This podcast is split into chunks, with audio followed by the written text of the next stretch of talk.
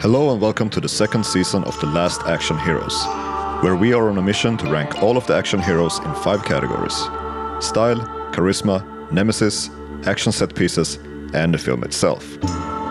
Today we're talking about the 1986 mystical action adventure comedy kung fu monster ghost movie, Big Trouble in Little China, directed by John Carpenter.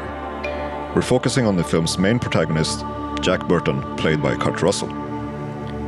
Jack Burton is a truck driver who, against his will, gets dragged into an adventure in the mysterious underworld beneath Chinatown, where he faces an ancient sorcerer named Lo Pan. Join us as we get into some big trouble in Little China. Let's do this. In a world of relentless cinematic action, where violence is the only language, and only the baddest survive. Four friends, a hard boiled cop, It's gonna be a really crummy day. a fearsome pirate, In every film he's in, he's always busting someone's balls. a vengeful ninja, Self driving as well, it's like, suck on that, Elon Musk. and a streetwise renegade I hated this film so much, I haven't actually seen the ending. will be united by cinematic fate. Their mission to search for the meanest, sexiest, and coolest ultimate action hero in the Last Action Heroes podcast.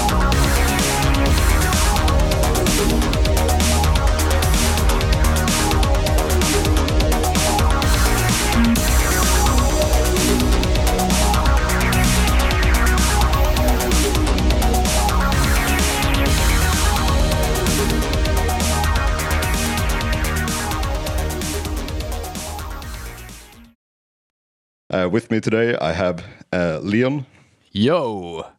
I have Dan, Relax, I'm here. and we have Jesper. Relax, it's all in the reflexes. Nice. and uh, I'm your host for today, uh, Bjorn. So, you think you've got style? I love I love Jack Burton. I think he's a cool guy. You, what have we got here? We've got this kind of trucker who sees himself as an action hero, like a very much an 80s action hero, even though, oh, I don't know if he is or not. What do you think? Hmm. Like, is he? Is his self I don't- belief correct? yeah, I don't think he's an action hero. like he's more of an anti-hero. like he, yeah, he doesn't, he does, he doesn't really want to.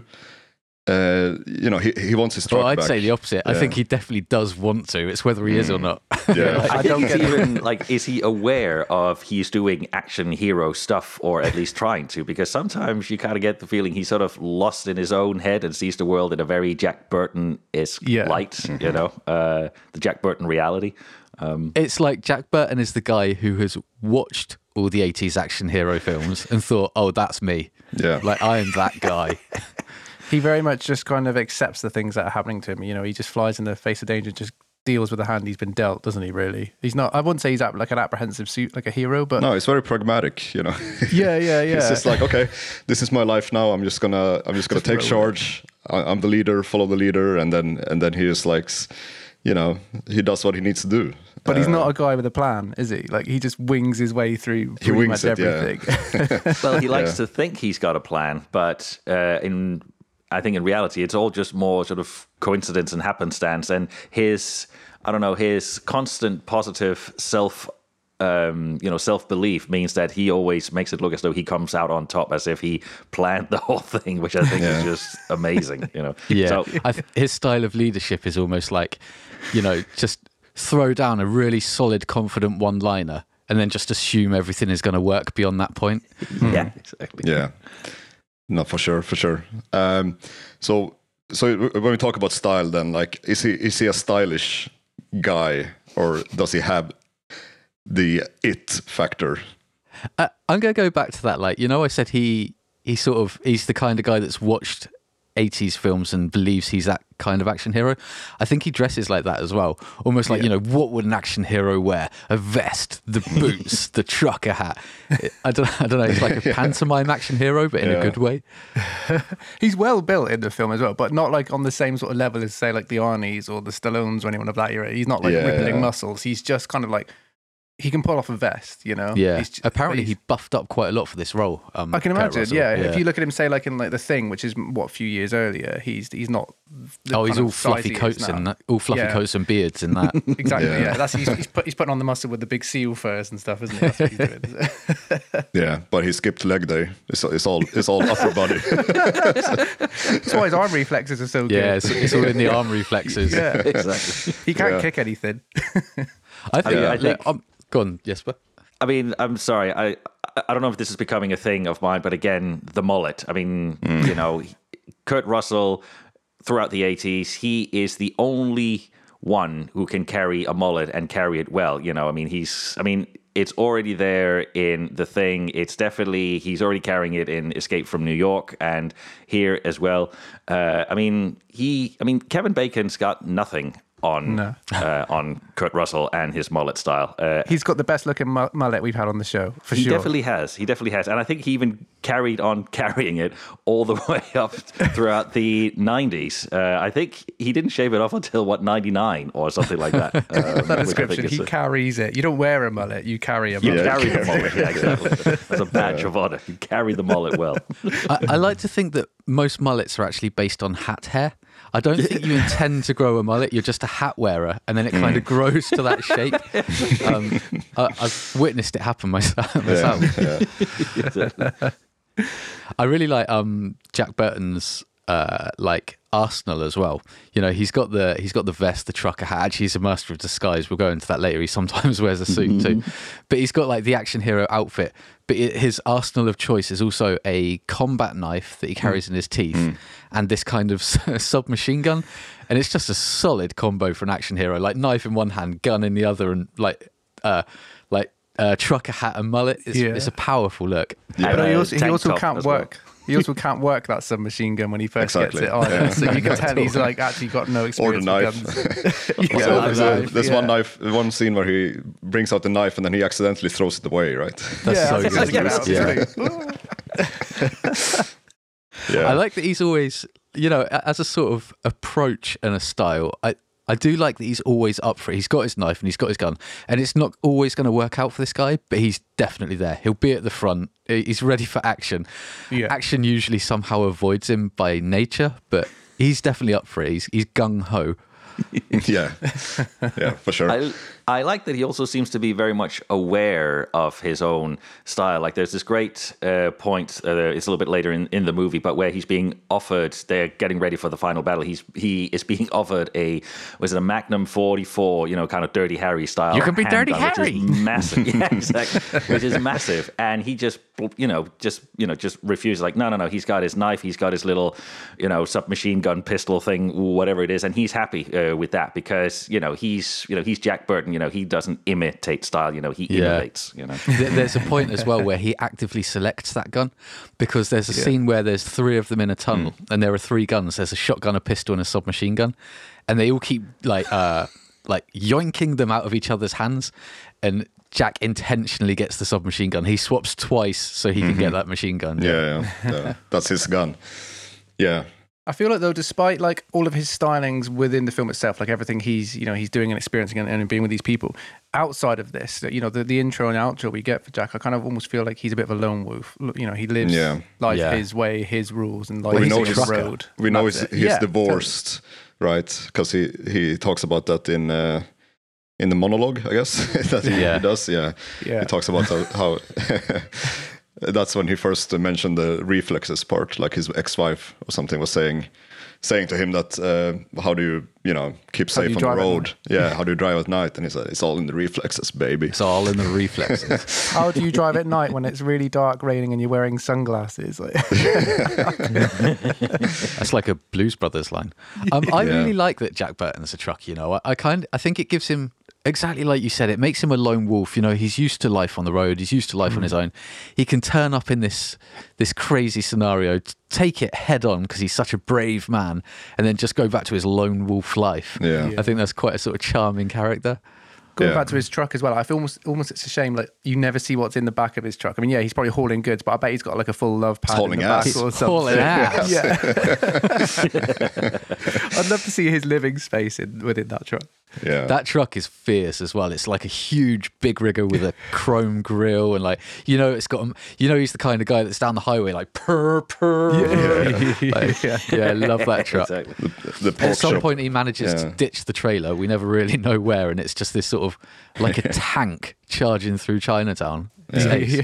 Man, trying to drive that thing through San Francisco. I mean, those streets are tiny. I was thinking the same. Yeah. jeez. Yeah, Isn't there a bit where he goes down a lane and he nearly knocks the he the wing mirror is like knocking lanterns off the wall or something because he doesn't Yeah. fit down the lanes. Yeah, and he cuts up Egg Shen in his little tour bus as well. Yeah. which is- So I mean, he he's kind of like a a podcaster in a way because he's he's he's on the Pork Chop Express and he has a ham radio, and I mean that's uh, another. I, I guess I thought and he's maybe just that's sitting there why just it's called. talking nonsense, you know, Yeah. which I think is just you know wonderful, you know, and he's and he's not even sure if anyone's listening because he because he keeps on going. I'm talking to anyone who to anyone who is listening out there, and even if people are listening or not, he doesn't care because this Yeah. is just him just giving out Jack Burton wis- wisdom, right? And yeah, so Can you imagine yeah, you, you, you, you- you're um, sitting at home and you're trying out different frequencies. and brr, brr.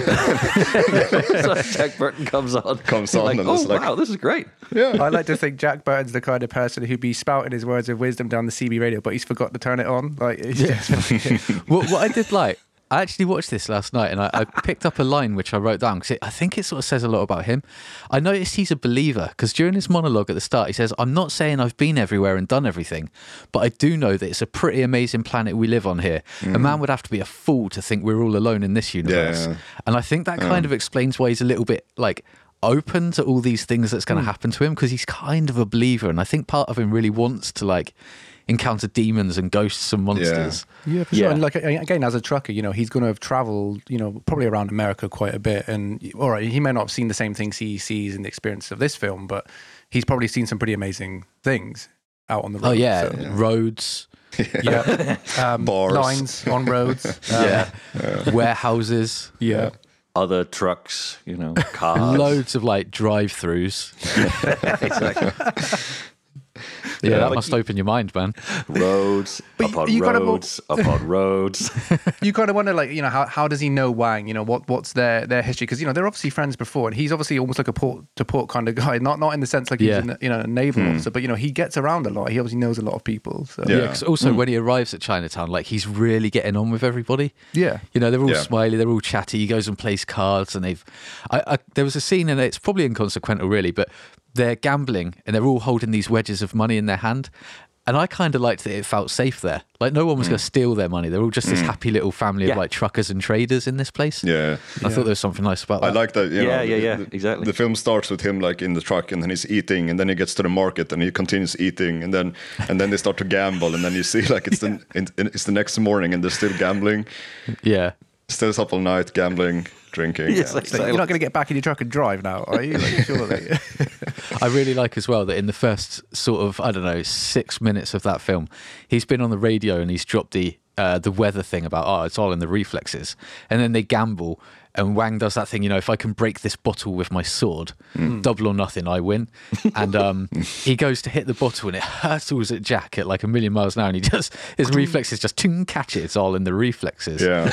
And you never hear it beyond those two points, but that's the total setup for the conclusion of the film. Yeah. Yeah. Yeah, I quite like that. I think we should also just talk a little bit about uh, Wang as well. I mean, in terms of style, Yeah. I think that he deserves some praise too. I mean, he's a sharp dresser. You know, he's uh, you know he's wearing a hat. He's uh, you know he's carrying it well. He's got this cool silky woven scarf. And he's carrying around a fucking meat cleaver as well. And he's not a big, he's not a big guy, so it kind of makes you wonder, like, where's he hiding that thing, and why is he even wearing it? I mean, um, you know, presumably, you know, the streets of uh, the streets of Little China can be quite rough at night, maybe. And little Where was like he hiding needs- it, Jesper? Sorry. Where was he hiding it? I don't know. I've been trying to work it out. You know, like where, like where on earth will, like I mean, surely, I mean, he can't be wearing boots that are big enough for him to actually hide the thing. Uh, like thigh high boots. high, high boots, exactly. Massive meat cleaver that comes out. So yeah, it's just one of the big mysteries for me uh, of this movie. Like, where is Wang hiding that fucking meat cleaver? well, they say that you know he, he owns a restaurant. You know he's he's he's a rich family boy because his Yeah. family own a restaurant, and I get the impression maybe he's at the markets that morning all that. We even in maybe picking up fresh produce, you know, fish, meats, anything that's coming in. So Yeah, he 'cause probably he's just carries there in that his sort of truck. shit around. Yeah, hmm. he's probably just Yeah. picking up goods. All right. I think as well, if we're talking about style, like there, there's two different angles to Wang Chi. I think you could see him as Jack Burton's sidekick, and I think. Yeah, you know, Jack's he's he's armed up, he's an action hero, and he's got a sidekick. But the the film kind of plays out very differently. In perhaps Jack is Wang Chi's sidekick. Yeah, yeah. you never quite. That's what I like about this out. movie because it's not really clear who is the main character. I mean, we've talked about this before with the tacked on intro, like they added later because they they felt like you know they wanted Which to make hate. Jack. Jake, yeah, I mean, it's I, I I would agree with you, Leon, but uh, but if that intro wasn't there, you wouldn't really know who is the main character because there's Yeah. several tracks. You know, you have Jack's story, you have Wang's story, uh, you have Egg Shen's story, and they all Yeah. kind of like progress. You know, Yeah, it's thi- interesting. Uh, this it's why I dislike this um, start scene they've tacked on, and I don't want to go too far on a tangent. But I feel like actually the the almost the trick of the film was not telling you who's who. It's letting you believe one is the lead and the other's the sidekick, and then realizing that's probably not right. And I feel like that start scene forces you into believing Jack is the hero when really I mm. don't think he is. I almost find it a bit deceptive. Mm. Um, I kind of feel it's all around the marketing. You know, I think Kurt Russell was the bankable star. You know, the sell to get people in seats and watch mm. this film, and people Yeah. in an expectation that he was going to be the hero of it, which he he then wasn't. You know, he kind of serves as the the audience view into the into this the world. You know, he's the all American hero in a world he doesn't fully understand, and actually, it's everybody else who has to carry him through it. And I think when people mm. watch the film, they almost feel the same way he does. They don't know what's going on. They're completely confused, and you know, they're out of their out of their depth. And I think mm. back then when the film released, people didn't really kind of appreciate that at the time. Like again, like you know, t- talking about the world of action films at that time, you know, Arnie and everybody else, you know, um, what he's doing in this film is just completely different. He's not an action hero at all, but he's, he's he's the personality, I guess. Do you think this even? Well, it is an action film, but is it like an action hero film? I don't know. I can't really Yeah. work this film out. I d you know, if you had to say what genre is it, it's it's a really tough one to place, isn't it? mysticism, yeah, comedy, comedy. It's definitely a comedy. action, adventure. yeah, Action, adventure, comedy, fantasy, ghost, kung fu. ghost, and monster movie. Yeah, It's like Yeah. we just had a hat and picked out all these bits of paper that we're going to make a right. it's not easy comedy, to put a label to put a label on this film, and uh, you know, which is why it's so hard to talk about, right? Yeah. Um, you know, it's a tricky well, yeah, film. it's our third time talking about it, so that's yeah, maybe maybe more. We're losing count. Maybe more. Exactly. You don't know. should just keep talking about this film. Maybe, Never- maybe this is the podcast that gets released. I think. I, I sure hope so.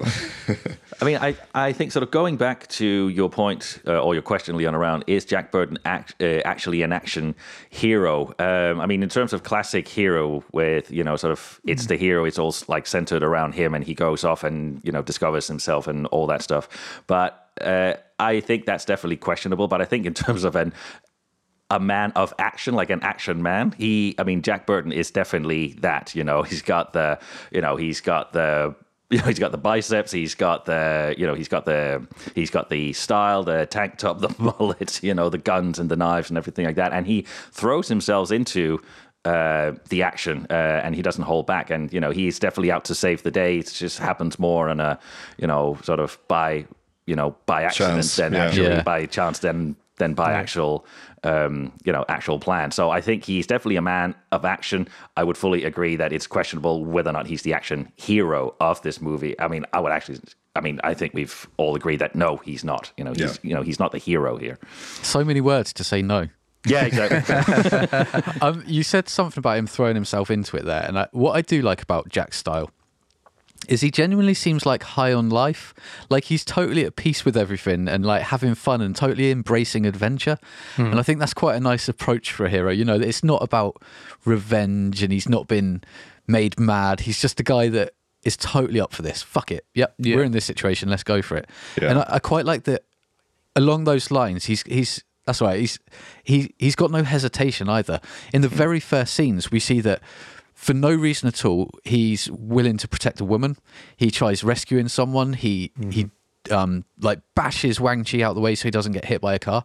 And you learn very quickly that he he- he's willing to. I don't know, just put himself in front of danger for other people, Yeah. and I quite like that. he Yeah. definitely seems to have a very strong sense of right and wrong, and uh, Yeah. you know, so he, you know, he doesn't like to stand aside while others are being, you know, hurt or Yeah, Yeah, he's a good guy. He's Yeah, a good guy. Yeah. Good morals. yeah, Yeah, good morals. Uh, I mean, he's a, he's also a bit of a ladies' man. I mean, you can tell, like Well, he, you know, he thinks he is. what he thinks he is. Yeah, but the first time he, he meets, he sees Gracie Law, he just immediately goes up to her and starts hitting her. Like, no introduction. It's like it's just straight in. You know.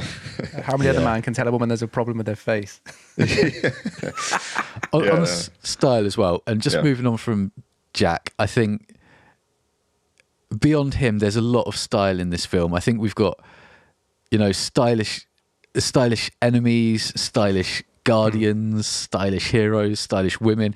Even the like the prostitutes in the house are stylish. Like there's style dripping all over this film. Yeah. the Yeah. set pieces, the colors, Yeah. the lighting, that like it's cool. Yeah. Yeah. Oh no, hold on, we've got to rewind. Sorry, Oh. there is one more style thing. Right. I can't believe okay. we forgot to talk about this. Yeah. Um, he is a master of disguise. Oh, Of right. course. Yeah. Henry, Henry fucking Swanson's my name and excitement's my game.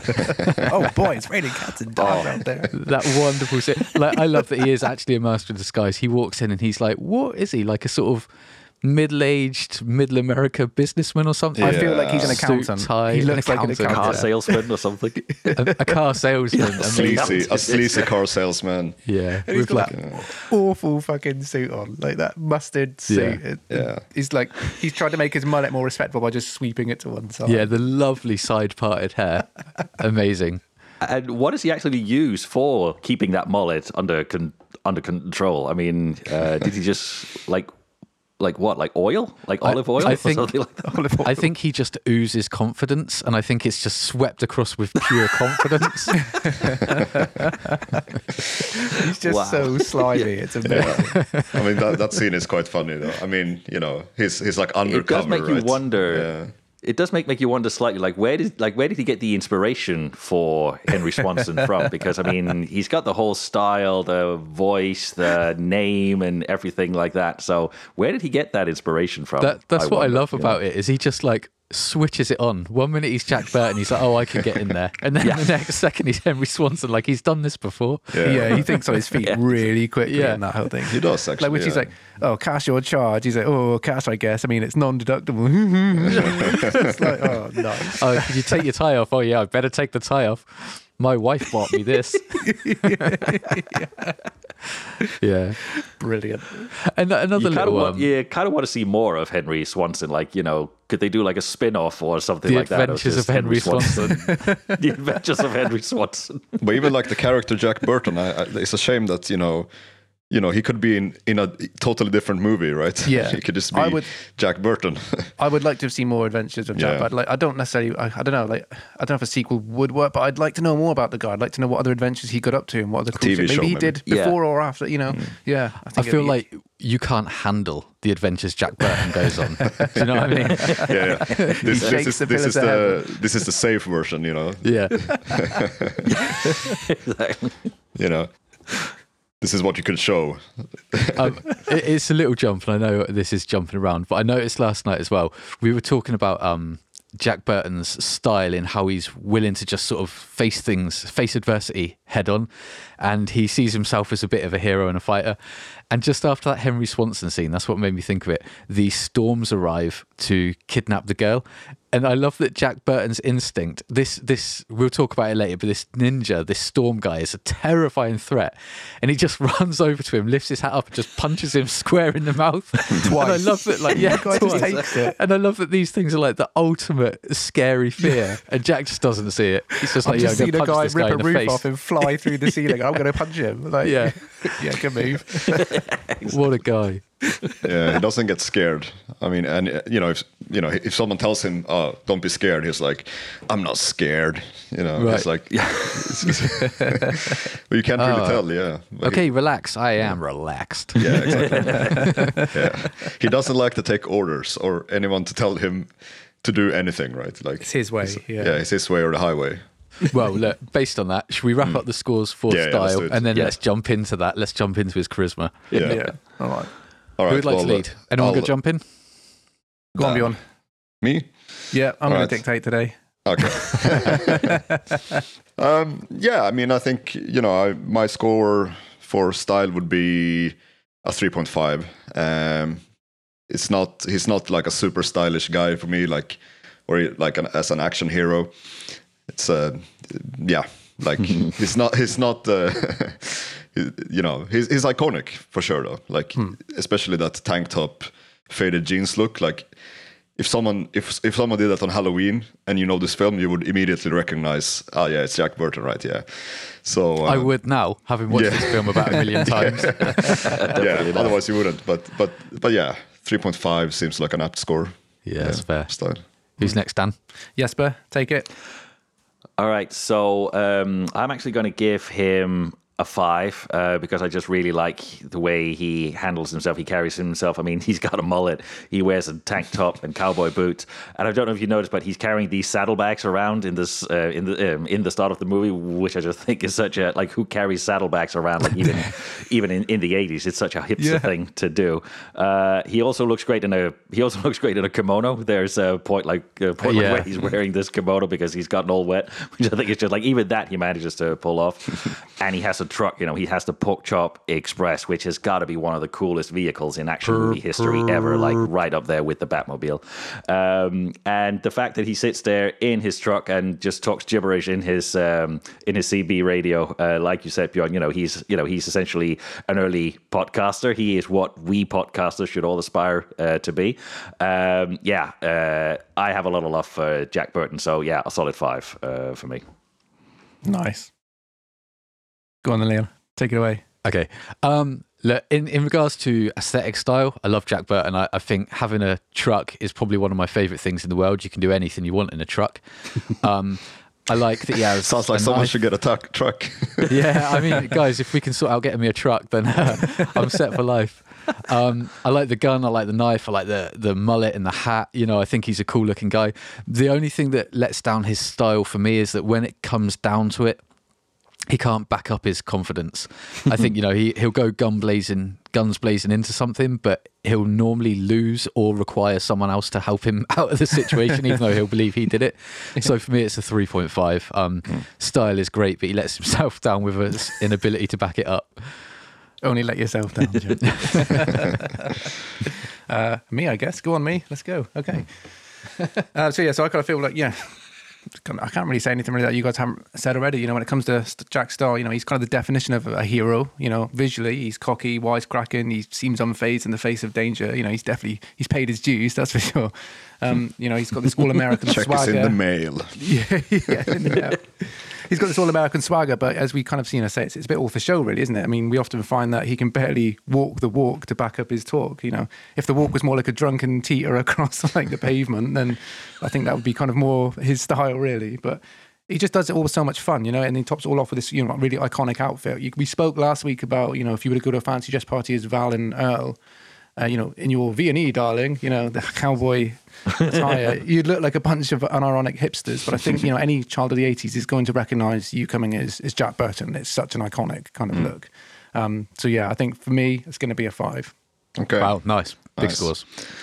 All right. So then we're into charisma, which is the, the second topic. Who needs friends anyway? Yeah, if, if he lacks something in style, he makes it up in charisma because this this is a guy, this is a charismatic guy, right? I like You that he leads every conversation like a fucking badass.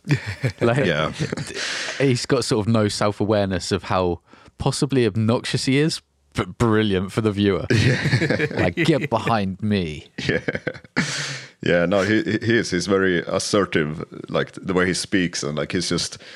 He, he, yeah, very like just this is this is the way. Like let, let, let's do this. You know, like he never uh, he never falters. You know, he never like he, he never shows any hesitation. You know? Yeah. C- Like, come on, Jack, don't be afraid. Afraid? Ha, are you kidding? yeah, He's got delusions of grandeur, for totally. sure. yeah, Like, yeah.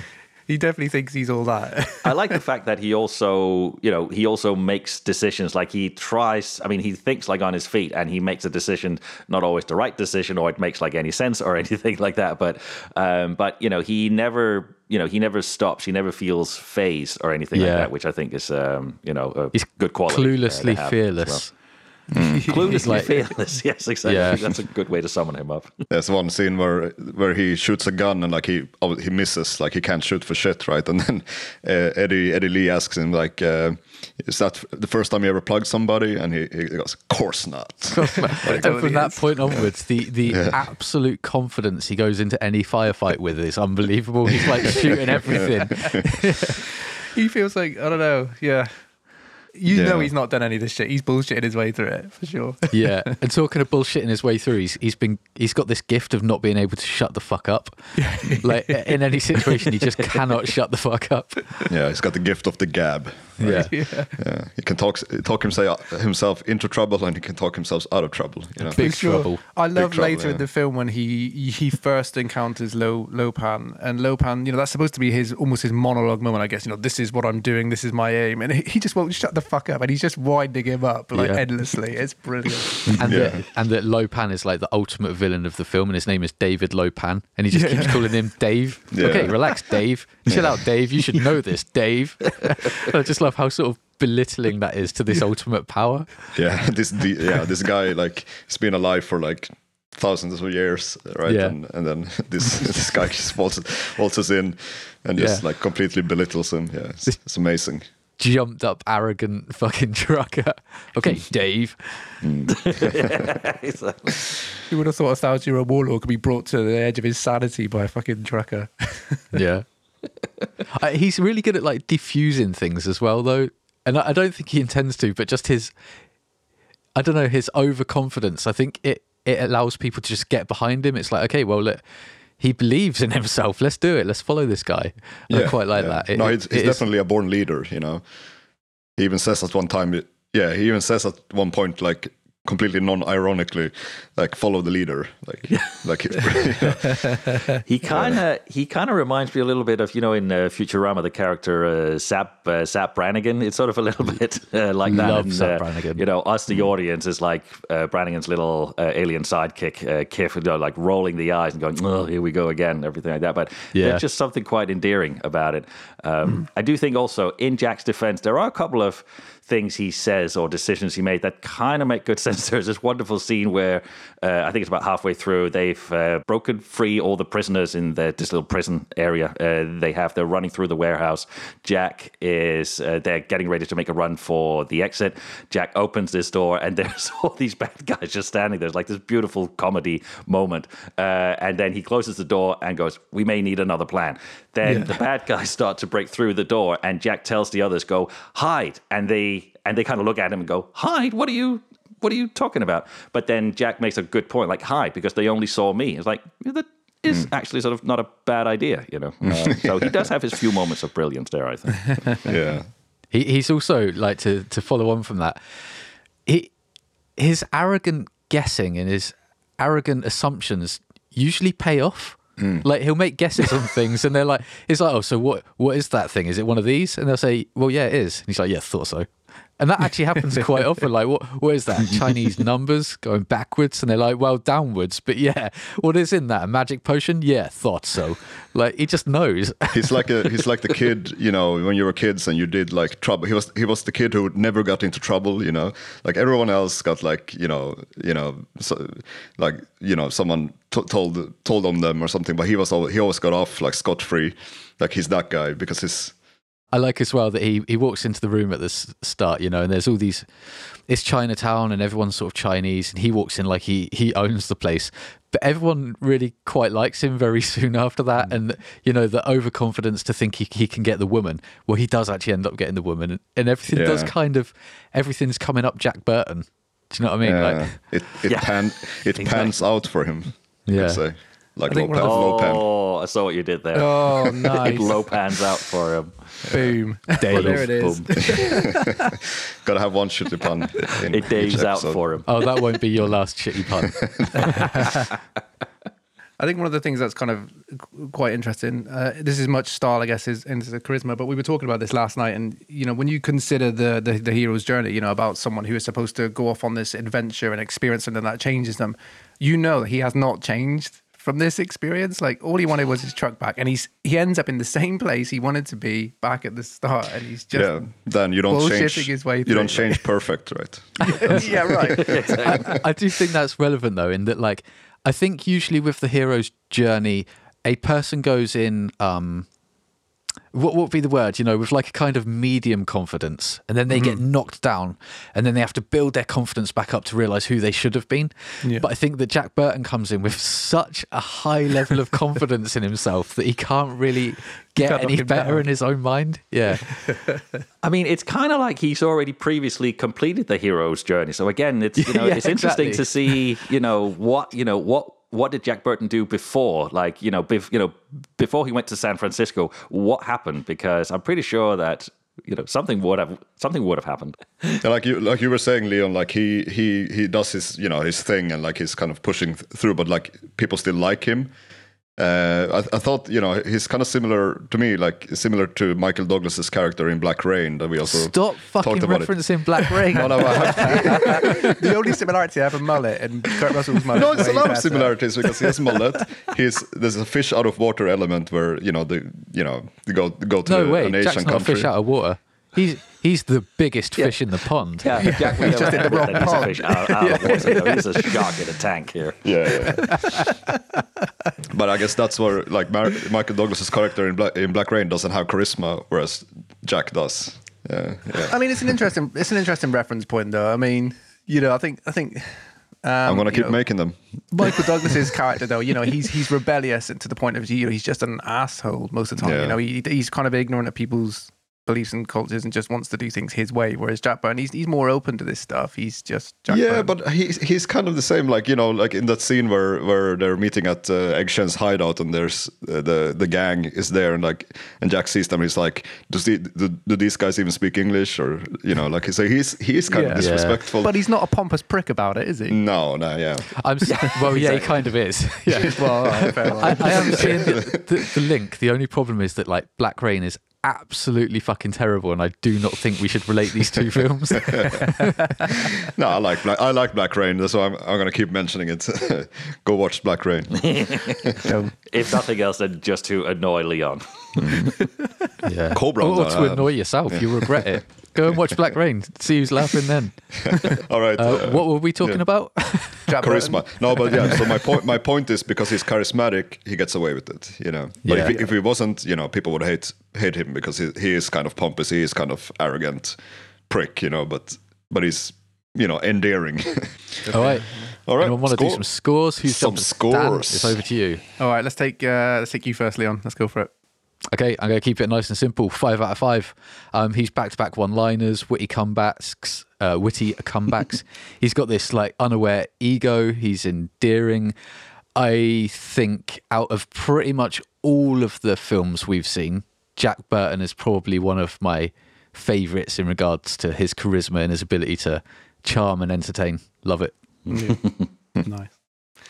Uh, yes, Bear, go for it. All right, so I'm gonna give him a four. Uh, yeah, I mean Jack Burton, he's an absolute action hero, dis, uh, uh, disaster, but he has charm and self confidence and total ignorance. He doesn't know that he's a failure. He's got this proper can do attitude, and even when things happen by accident, he manages to somehow flip it around to somehow come out on top, as this was all part of his plan. And he dives straight into things. Uh, you know, it's unlike Val and Earl from Tremors, who are constantly trying to avoid any sort of heroism and escape at any give, given chance. Jack just dives straight in, like I was born ready. Uh, You got to give that a four. You know, Yeah. Nice. Yeah, I agree with you, Jasper. My my score is also four. I, I think he, he he has it, but like what he has is not really, the, you know, like he he, He has not, it. It's just no one really knows what that it is. Yeah. well, if I try to rank him as an action hero, uh, you know, he doesn't really have that that action hero factor, which is why I couldn't give him a five. But he's definitely a charismatic guy, so strong four. Yeah. Nice. Yeah, I mean, pretty much the same kind of as you guys, really. So yeah, I think Jack Burton's very much a guy who tries to talk his way around things, but definitely gets himself into more trouble, if anything. um, going into the film, he seems to really clearly have his own motivations in the adventure. You know, he wants to get his truck back, he wants to get the money that Wang owes him, but he quickly kind of eschews all of that and you know wants to just help his friends. He's a genuinely guy with you know really good morals. His heart's very much in the right place. You know, he just wants to help his mates. Um, he seems to be unfazed by all the experiences that he kind of goes through, um, and he definitely feels like he's the action hero of his world, despite being clearly the opposite. Um, but his, his cocksure attitude makes him endlessly likable and entertaining. Uh, and you know that if you went out for drinks with him one night, it would be the fucking best night of your life. You'd probably get beaten up, but it'd be fun. Lose all your money. if you do get, uh, but if you do get beaten up, then Jack is right there, you know, jumping in, ready to defend you and everything. Jack's like right that. there, dropping his knife, and no, he's, somewhere he's in the not, he's not unconscious in the corner. yeah, yeah, Of course. Yeah, there you go. But I agree with Leon. He's a, he's a strong five for me. All right. Nice. Five. All right, let's get into the bad guys. Nemesis. Looks like you got beef. I think with the bad guys, there's like there's two levels, right? You've got your Hmm. ultimate nemesis, which is Lo Pan, and then you've got your next level down, which is the the storms, these ninjas, the and then mini-boss. below that, there's a lot of stuff. Even with Lo Pan, like there's there's Lo Pan, there's Lo Pan, the old guy, and then there's Lo Pan, the uh, you know the the demon, no, or even like, and then there's like another layers. There's like three layers to him, you know. Yeah. Yeah. Well, look, let's dig into Lo Pan then. Who, who is Lo Pan? Would anyone like to give a quick explainer of who this guy is? Which one? Crazy old basket case on wheels or the 10 foot high roadblock? Yeah, Well, we'll start with we'll start with Dave. Dave. Yeah. Dave. oh, he's a guy in a wheelchair. Well, I mean, Dave, Okay, there we go. Lo- Dave is just a guy in a the guy in a wheelchair. wheelchair. right, moving on. I mean, Yeah. yeah. I mean, what is he? He's a thousand-year-old wizard. Uh, em- is he a wizard or an emperor? I can't quite kind of work that out. But he's basically a thousand-year-old uh, emperor hiding in the withered skin of an old man because he got, um, uh, he got. Sorry, I Cursed. lost the word there. Cursed. Yeah. Cursed. thank- thanks. Yeah. Uh, he got cursed by a um, by a demon overlord Demon. that he's been constantly trying to appease ever since. Yeah. guy. So his quest really is to find a green-eyed girl that he can marry, so he can break the curse. Right? That's that's his I mean, it's a he's gotta- he's it's a- gotta it's a fair quest. people, I mean, though. it's a noble quest, you know. Like he's just trying to just trying to get married. he's trying to get married. Just trying to get a wife. Trying to get He's- married, you know. He he's got two kind of um, the two kind of elements to it though. You know, he's got to appease the the demon who who cursed him uh, by marrying the green eyed woman, but then he's got to appease the an emperor who he kind of overthrew um, by then killing that wife. So that kind of adds a bit more of a danger element to it. Ah. Isn't that what everyone tries to do with their wife? is this why I'm not of like, married? I'm going to marry two. This one could be my like one that I'll keep, and then this one will be the one that I bump off. Like, Yeah. yeah. Ah, that's interesting, Dan, because I could never really work out exactly what it was he was trying to do, and I always thought that he had to marry the girl and then sacrifice her to to to the same demon uh, overlord. But it's essentially Yeah. so essentially he's got two masters. Oh, okay, that's Yeah, interesting. it's kind of like yeah. the fuck, marry, kill game, you know. Where but it's exclusive to Green Eye. Yeah, it's like okay, so green eye girl, fuck, green eye girl, marry, green eye girl, sacrifice. okay, don't play if you have green eyes. Basically, Oh man. Poor yeah. guy. I mean, you know, he's trying to appease two masters, and it, and it can't just be any random girl. It has to be a green-eyed girl, which apparently are uh, a green-eyed rare. Chinese girl, which is like unheard of. Yes, exactly. yes, yes, bro. I um, actually thought this last night. I was watching it, and I, I do have a bit of sympathy for Lo Pan. I mean, he's a shit. He's a horrible businessman. he's doing crime. He, he he's kidnapping women, but he's Yeah. completely trapped, and he's got absolutely no way to like do anything. He can't die. He's just stuck in this status, and it's not like he's trying to hurt others. He's just trying to desperately get himself out of this awful prison. Yeah, I mean, he's ancient and cursed and awkward and looking for love. I mean, you, know, you, you gotta have a bit of sympathy uh, for that. just set up a Tinder profile. yes. Dave Pretty Lo Pan. good headline. Dave Lo Pan. Ancient demon, horny. looking for green eye girl. Yeah, you might not survive this relationship. yeah, for love, marriage, and sacrifice. I mean, it's later hinted at. You know, he he was he was previously a sorcerer, and I think you know he he has he has kind of ambitions of ruling the world. You know, he wants to kind of take over and, and rule everything, um, but he can only do that by regaining his physical body and his powers. So I think the whole point is that his threat level is that once he has married this woman and appeased his his overlords, he then will try to take over the world. But that element seems to be kind of just a little bit. What I like though is his business, his like um undercover business that people know David Lo Pan for. Wasn't it something like stocks and shares? yeah, Wing It's Kong like a trading company or something. Yeah. His modern version of taking over the world is actually just going to be in like trading. It's not going to be with war and violence. He's just going to trade his way to the top. It's He's taking a more capitalist approach. Dave Dave Bezos exactly. Like I'm sure that if you move the letters of Amazon around, you um, you actually get Dave uh, Dave Lo Pan Dave Industries Lo Pan, or something yeah. like that. Pretty sure that's gonna- how it works. He's going to build a It's got an A cock-shaped rocket. it, uh, for sure. exactly. Like that was probably also an attempt to appease a demon lord or something like that. You know. Where do you go from there? okay, well, look, let, us talk about. Um, there's also the other side of Dave Lo Pan. You know, we we spoke about the wheelchair guy, the old guy. You know, this this this body that's been imprisoned and he's trying to get out. But there's also this kind of like mystical version of Lo Pan, isn't there, where he's a magical sorcerer of types with uh, powers to take on Egg Shen. Yeah, it, seems like you know there's some kind of um, story between between Egg Shen and, Yeah. and David Lo Pan. Like it's almost like you know Egg, his destiny, Egg Shen's destiny is to defeat Lo Pan, Yeah. and he's just been waiting, biding his time to find the right moment.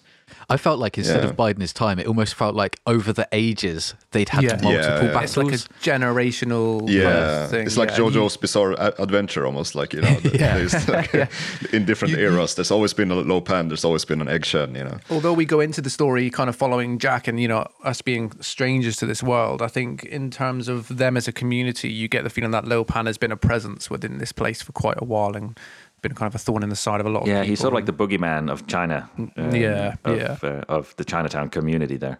Yeah. um, which I think is interesting. I, I really like his his style as well when he turns into like the mythical Lo Pan. I think he's a very cool looking dude. He's got this like. I don't know. I, these days, I don't know if it would be considered cultural appropriation or not, but for the film, for the era, it's awesome. This kind of very white faced with lots of makeup and that sort of traditional, maybe Oriental look with the big robes. And Yeah. I think it's I mean, cool it- as fuck. It looks very genuine. Um, you know, like even like Yeah. if you look at old, uh, uh, you know, paintings and drawings from the ancient uh, ancient Orient, you know. Th- it was these magnificent costumes with their, you know, amazing colors and uh, you know layer upon layer on upon layer of um, of mm, of of material. So it feels very, it feels very genuine. And yeah. and as I was wa- watching the film, like every time I, I kind of seem to find new details in the costume that I didn't really notice uh, before. So I think the design of him is great and very, very, very iconic as well. Yeah. I noticed he's got a long a long nail on his little finger only. Yeah. I think that's the one he uses for picking his nose. I'm pretty sure Gold plated nose picker. you can really go deep uh, with that. Exactly. You mentioned the makeup then as well, Ian, but you- we're not sure if it's sort of cultural appropriation, but I almost feel like the makeup is used to communicate his his state. So that makeup he wears, you know, the, the white pale makeup, he only ever wears in his ghostly form. Um, later, once you know he does actually regain his physical body, that makeup's not there. He's he's Yeah. fully fleshy. So Oh, it's better than uh, Ming the Merciless in, in Flash Gordon, at least. Like, Look, you speak positively of Black Rain. You speak negatively of Ming the Merciless. Why do we even like each other? Do we even like each other? You're on a slippery slope here, pal. no, I, was, I I mean, at least the you know the, the actor Yeah. playing you know is played by an Asian guy. So yeah, Um, I really like as well when he. Um, I don't really know what he does to them. You know, he sets the, the the two women he's kidnapped up as his potential wives, and they've they've put them under some kind of spell. And they're both there in these beautiful gowns with these white faces and great headdress and these like completely white eyes. Hmm. And I find that image hmm. really haunting and creepy. I love it. Hmm. They look cool as fuck, man. yeah, there's a lot of innuendo there as well with the needle of love and and uh, what was it? you know, needle it's of like- love. So- Yeah, it's a bit. He's a bit pervy, you know.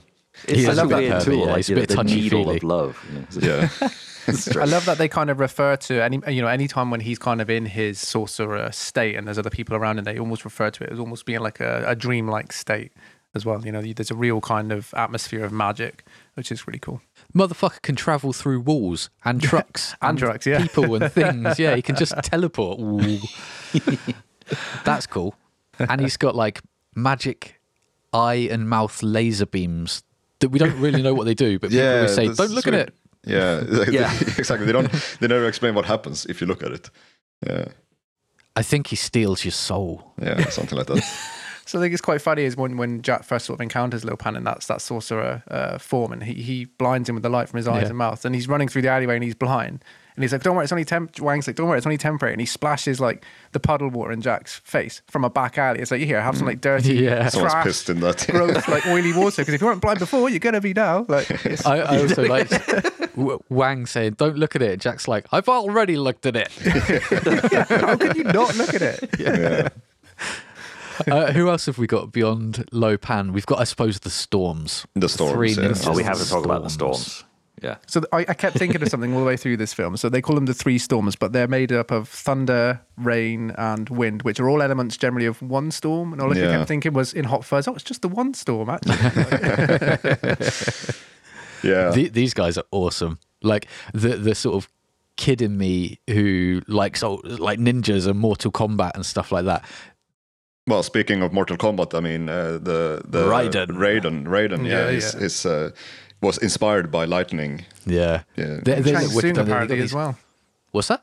Shang Tsung is one inspired by one of the is by- inspired by Lo Pan, I believe. So- oh well. yeah, it's Lo Pan for sure. Right, yeah. yeah. Um, I love these massive brim straw hats that I don't know. I, I don't even really know what the look is, but it's just cool in it. Like these Yeah. big robes, these big hats that cover their faces, so you can't Yeah. really see if they're a threat or not. Yeah, I love the introduction when you first see them. You, you, you don't see their faces, and then Yeah. and then there's like a close up shot of them like looking like into the camera, Peering under it. Yeah, Yeah. yeah, under under A- the and also how they arrive as like their sort of their element that thunder Yeah. Mm. arrives in a thunderstorm and rain arrives in the rain and um, Yeah, lightning rides down on lightning doesn't he like a yeah, i don't know like Yeah. electricity just bringing him down to earth yeah. When I first watched this, and I've talked about this before, but like I didn't know which was which because it's not like super clear. You have to pay attention. no, no it's you not have to super pay clear. Attention. it's not How rain can you know arriving in rain. because they don't actually call them like and lightning yeah, arriving in lightning. Yeah, well, yeah, but oh, obviously I wasn't paying attention, so I was a bit confused, like who who is who, and then like you you don't really see lightning as much as the other two. Like the hmm. other two are more like the honorary guards, Yeah. and lightning is just like this Lightning freestyler. feels he feels like the intern, but he's got the best powers. I don't see how Yeah. that works. Like dude we, we need to talk about the the visual effects on hmm. lightning when he sort of hmm. you know he does the old kung fu style swinging his arms around and stuff but every time he moves it's just spitting out streaks Yeah. of lightning it looks so good like the animation i love it so much every movement has just got flicks and strikes of lightning coming off him They were effects were handled by um, Richard Edlund, who from uh, Boss Film Studios, I believe, and they did a lot of Yeah. work on things like Poltergeist and Ghostbusters, and you can totally see their visual style all over it. It's yeah, the I, animation. I is think I read just- somewhere that he thinks that big trouble is his favorite work he ever did Oh, and nice. it's probably based on this guy yeah, and there's some cool creature work in there too. Yeah. I, um, beyond their, uh, well, no, actually, not beyond it. Let's keep talking about their elemental powers. Like, lightning has got this amazing lightning. Rain, you never really see. no, what's his power? Yeah, What does it beyond him arriving in Yeah. rain. Yeah, that. Yeah, I mean, Yeah. rain and thunder they bother me because they have a lot of swagger and uh, you know they got some cool looking swords and stuff, but their power. I mean, sorry, but their powers are shit. You know, I mean, thunder. like, what can he do? You know, he can make people like cover their ears, and rain he can soak his victims. What? I mean, lightning is the true you know threat here, really. Yeah. Thunder's power looks like he's giving him some real gastro problems. He Yeah. feels really Yeah. backed up a lot of the time. Yeah, well, Yeah, you can, you maybe can kind he's of, just got IBS. Basically, thunder is him just Yeah. farting. You know, he has to let out like all like all his built up gas like all the time. And then Yeah. Rain's just like, yeah, there you go, have some water, get wet, there you go. Like, that's it. Wet t-shirts for everyone. yeah, exactly. Yeah, but I, I think like if they combine their powers, right, then they, you know, like there's rain, lightning, like it's Yeah. a conductor, whatever, and then like that that would be cool, right? But they never Oh, yeah, actually they do. never do. Yeah, that. rain and lightning for sure. But again, like, what's thunder going to be doing? Like in the meantime, you know, she's just going to go there going boom, boom. Yeah. Well, they say he's he, yeah. That's just, sorry, that was just sinking in. Yeah, just in the background, giving them like a soundtrack. Boom. And then you've got lightning throwing shapes with all his fucking lightning. Yeah. going on. And Rain is just thoroughly miserable that he spends his whole life wet and cold. You know he's the one who's depressed. He's just like, oh, Yeah. these guys, fucking hell. Yeah. to be fair to Rain though, when it comes to like actual kung fu, Yeah. he is kick ass, man. Yeah, he, he gets in a few fights and like, yeah, that dude can fight, flying kicks for days. Yeah, for sure. He, he, he's the he's the best fighter out of the three. Yeah. Well, do, do they all get in fights? They don't really, do they? Lightning just does a lot of sort of VFX work. Yeah. Um, I mean, this is kind of my complaint about them, really. I mean, they look threatening, they fucking look the part, but we don't really see them do an awful lot. Like, even No, the, I the first kind of um, your intro to them, you know, they're kind of the intro into the whole supernatural element of the film. When they turn up, it looks rad, you know, they've- it looks fucking cool, but you don't really see them doing an awful lot. They stab a couple of guys and then. Yeah, they- they background. actually There's a feel lot of more like- posturing. yeah, Yeah. and they feel more like henchmen than they do actual like violent threats. Yeah. You know, they just sort of do Lo Pan's work for him and help him get the girl. Like they're good at kidnap, they're good at threats, they're good at like you Yeah. know taking hostages and things, but fighters, you don't really get a lot of it, which is a shame. No. They got those weird weapons as well. Thunder's got that weird, like, it looks like pasta twirlers on his hands or something. Yeah. Woo, woo. Like, why does he need those spinning forks? He's lightning. Why does Yeah, he need right. spinning Yeah. Your forks? own weapon, Seriously, like- I mean, I don't get it. That's like Spider Man so having a spider car or something, isn't it? Also, I couldn't help but notice he was wearing um like a metal vest, and I thought there's a real health and safety risk there. Like he must be incredibly conductive. yeah, exactly. yeah, they're, Yeah. they're not. Yeah, I don't know. I mean, they're they're they they serve a purpose in the in the film. You know, they're there to uh, appear. Uh, you know, at any given moment and and like fuck shit up, and then you know they disappear, and then they come back, and like there's fights. You know, there's there's some good fights. Um, with with them, but like they never really. There's no backstory or anything. Like you Nah. don't really know their I- motives. I kind of like that though, because you know the whole the whole villain side of it is rooted in this kind of mysticism and mythology. I don't think they need a backstory. They, you know, they're they're very visual. You get what you need to know about these guys from their appearance. And I think you get a little bit of backstory, but only in as much as um, when they're not being the ninjas, you see that they're sort of suit wearing businessmen. So I think they're quite high ranking businessmen within Lo Pan's Organization, um, yeah. organization. Uh, and and they've generals. probably been with him over generations as well. But yeah, yeah, but are they also like you know demons or ghosts or like something like that? I think so, yeah. They've got yeah. elemental powers, man. Yeah. Yeah, yeah. You know, they didn't learn that. That's an interesting point, though. Yeah, who are these guys? I mean, you know, Lo Pan was was cursed to you know have this curse of no skin and live forever. But you know, were these guys cursed with him? Did he curse them to eternal life to serve him? Like that's kind of an Is it a curse though? Yo, yo, ninja guys, do you want eternal life? Uh, yeah. Your awesome fucking weather powers too. it's a Yeah, feature, yes. not, not a curse. Can I have lightning? the guy at the oh, end who's getting wind, he's like, "Fuck, I knew I should have made a shout first. yeah. All right, look, if But you yeah. had to be one of these elemental type ninjas, what power would you choose? All right, yeah. Put me on the spot there. yeah, I'd go with ocean, like sea power. You know, I'm a pirate, Nice. so yeah, it's got to be ocean power. Wet, so you could be wet. Yeah, but I've got the force of tides, man. I can knock shit over. You know, Oh, that'd okay. be awesome. I get it. Yeah, like like tsunamis and things. Yeah, just wash shit away. Yeah, that's, that's Wash it. it away. Just leave like squid and octopus and pollution all over everything. yeah, Tho- those old things that used to tie beer cans together, just leave them everywhere. Those little ring, yeah, the ring. Yeah. Anyway, anyone else? I, don't know, I, I would go with I would improve on Rain's uh, feature uh, and uh, and go with and freeze it and go with hail. Ooh. Yeah, that's it. Yeah, see now, see, now it's starting to actually become dangerous. Right? Yeah. You know. How, how would you use your hail? Uh, I mean, yeah. From, from your hands or from the sky? or- Rain down Yeah. icy torment. well, you know, No, like you should have been hail. You've got this yeah, in the just bag. you know, t- tag up with with Rain and and like like t- tell him, "Hey, hey, Rain, make it rain, and then I'll just go like, Okay. freeze. Hey, hey, rain, make it rain. Right. Do you think? Worst super team ever. And as we know, he's already miserable. He'd be like, oh. oh, you're only using me for my rain. You don't really like it. You don't really like me. Why do I Yeah. even bother? Okay, so we've got Right. Hail and tidal or wet. Yeah. Call it what you want. Wet. Wet work. wet what? what have you got, Jesper? Uh, I've been thinking about this probably a little bit too much, but I think I would go with uh, Blizzard. Um, so it's sort of yeah, it's wind, but you know you're combining it with cold and you know frost and snow and everything like that, and you can really do some damage uh, with Chilly. That. Chilly, yeah, exactly. So you're slight, you're you're you're a kind of a leveled up version of Bjorn. Like if you're a Pokemon, exactly, you're yeah. evolved. Like exactly. exactly. I think I'd go Oh, with um, bubbles Because I think I could, yeah, I could like thunder, fire bubbles. bubbles. from my hands, and it would like oh get in the way. They wouldn't be able to see through them, and then they get soap in their eyes and all over their hands. And I think You're also great at kids' parties. yeah, people would love it. Yeah. The end- elemental force of bubbles. And if we were to combine all these powers together, like, man. A blizzard bubble. A bubble Yeah. blizzard. a wet bubble blizzard with hail. any uh, any other any Yeah. other, vi- any other Where were we? villains in this movie? I mean, Yeah. there's there's a Wing Kong, right? Yeah. And there's and the yeah. Singtings.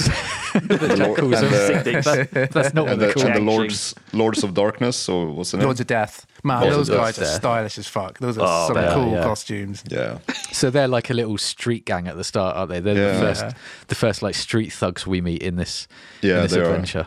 Adventure. Yeah, they look like something out of I don't know Akira or The Matrix or something like that. That guy with Yeah, those white yeah, glasses yeah, with yeah, the little yeah, yeah. slits. It's like, how can you even see anything in there? Oh, it's amazing. I was listening to this last night, and and they suggest that um they're they're literally street thugs. They just like steal cars for joyriding, and they kidnap people, kidnap women who they can then sell to the, Right, the yeah, yeah. prostitution industry. So they're yeah, they're just little little Because pricks the fir- basically. the first time I watched this movie, I was really confused because you know there's when they're at the airport, right? There's actually two girls. There's there's uh, Miao Yin and there's um, Tina, Tara, isn't it? Or Tara, yeah, yeah, yeah, yeah. And uh, and they kidnap Tara, right? Um, who is I, I think she's like a trafficked girl or something like for that whole prostitution ring they have or something. And and um, and Grace Law is actually like uh you know she's she's working to kind of like help these women, right? So that's why civil rights lawyer or something like that. yeah, right? something like that. So Yeah. there's there's a lot of things going on in this film that you don't, unless you pay attention, you don't really understand. Yeah. Yeah. because it's also them who steal. Um, uh, there's a big street fight, Yeah. and Jack and Wang Chi have to get out of the truck and do a runner, and it's actually the. Uh, sorry, what were the gang called? The Lord, The Lords, Lords of Death. Lords of Death. Lords of Lords of Death. What a cool name! um, it's those guys who end up stealing his truck for a joyride, and that's why it disappears where he doesn't know where his truck is. Yeah, so those guys, I mean, so those those guys are just like punks, right? Uh, Yeah. And then you have the Wing Kong, who are like they work for Lo Pan, right? There's they're like the Yeah. Are the they the foot ones soldiers. with the red? Yeah, Yeah. the red. Yeah, yeah, yeah. Because there's also the ones with the sort of yellowy gold as well, aren't there? yeah. So- yeah, the that's Chang the Sing Dings or Yeah, Jack Sing Sing Dings. Sings. Yeah. yeah. Yeah, they're all pretty cool. They're like, Hmm. like I don't know, shit. I don't really know what you'd call them. They're like sort of large scale street gangs, aren't they? But they've got like Hmm. almost Mexican, old Western Mexican style bandit stuff. It's this merge of like you know kung fu and Western. Yeah, they've they've got pistols Mm-hmm. Yeah. and gun belts, but they can also do flying kicks and headbutts. Yeah, I know and I will talk about Very this in the in the action scenes, but yeah, like there's it's definitely um, some some genre mashing going on Yeah. in, in this film. Genre bending. Bending, yeah. Who else? just on a the few subject- monsters. Oh, God, Yeah, that's Oh, what I was just going to say on the subject of Nemesis. You know, we don't see them very much, but there are some really cool monsters in there too. There are. Yeah, you've, you've got the, There's the three. Yeah, there's the the Bigfoot one. There's the Yep. the fish one Yep. that you see from that thing.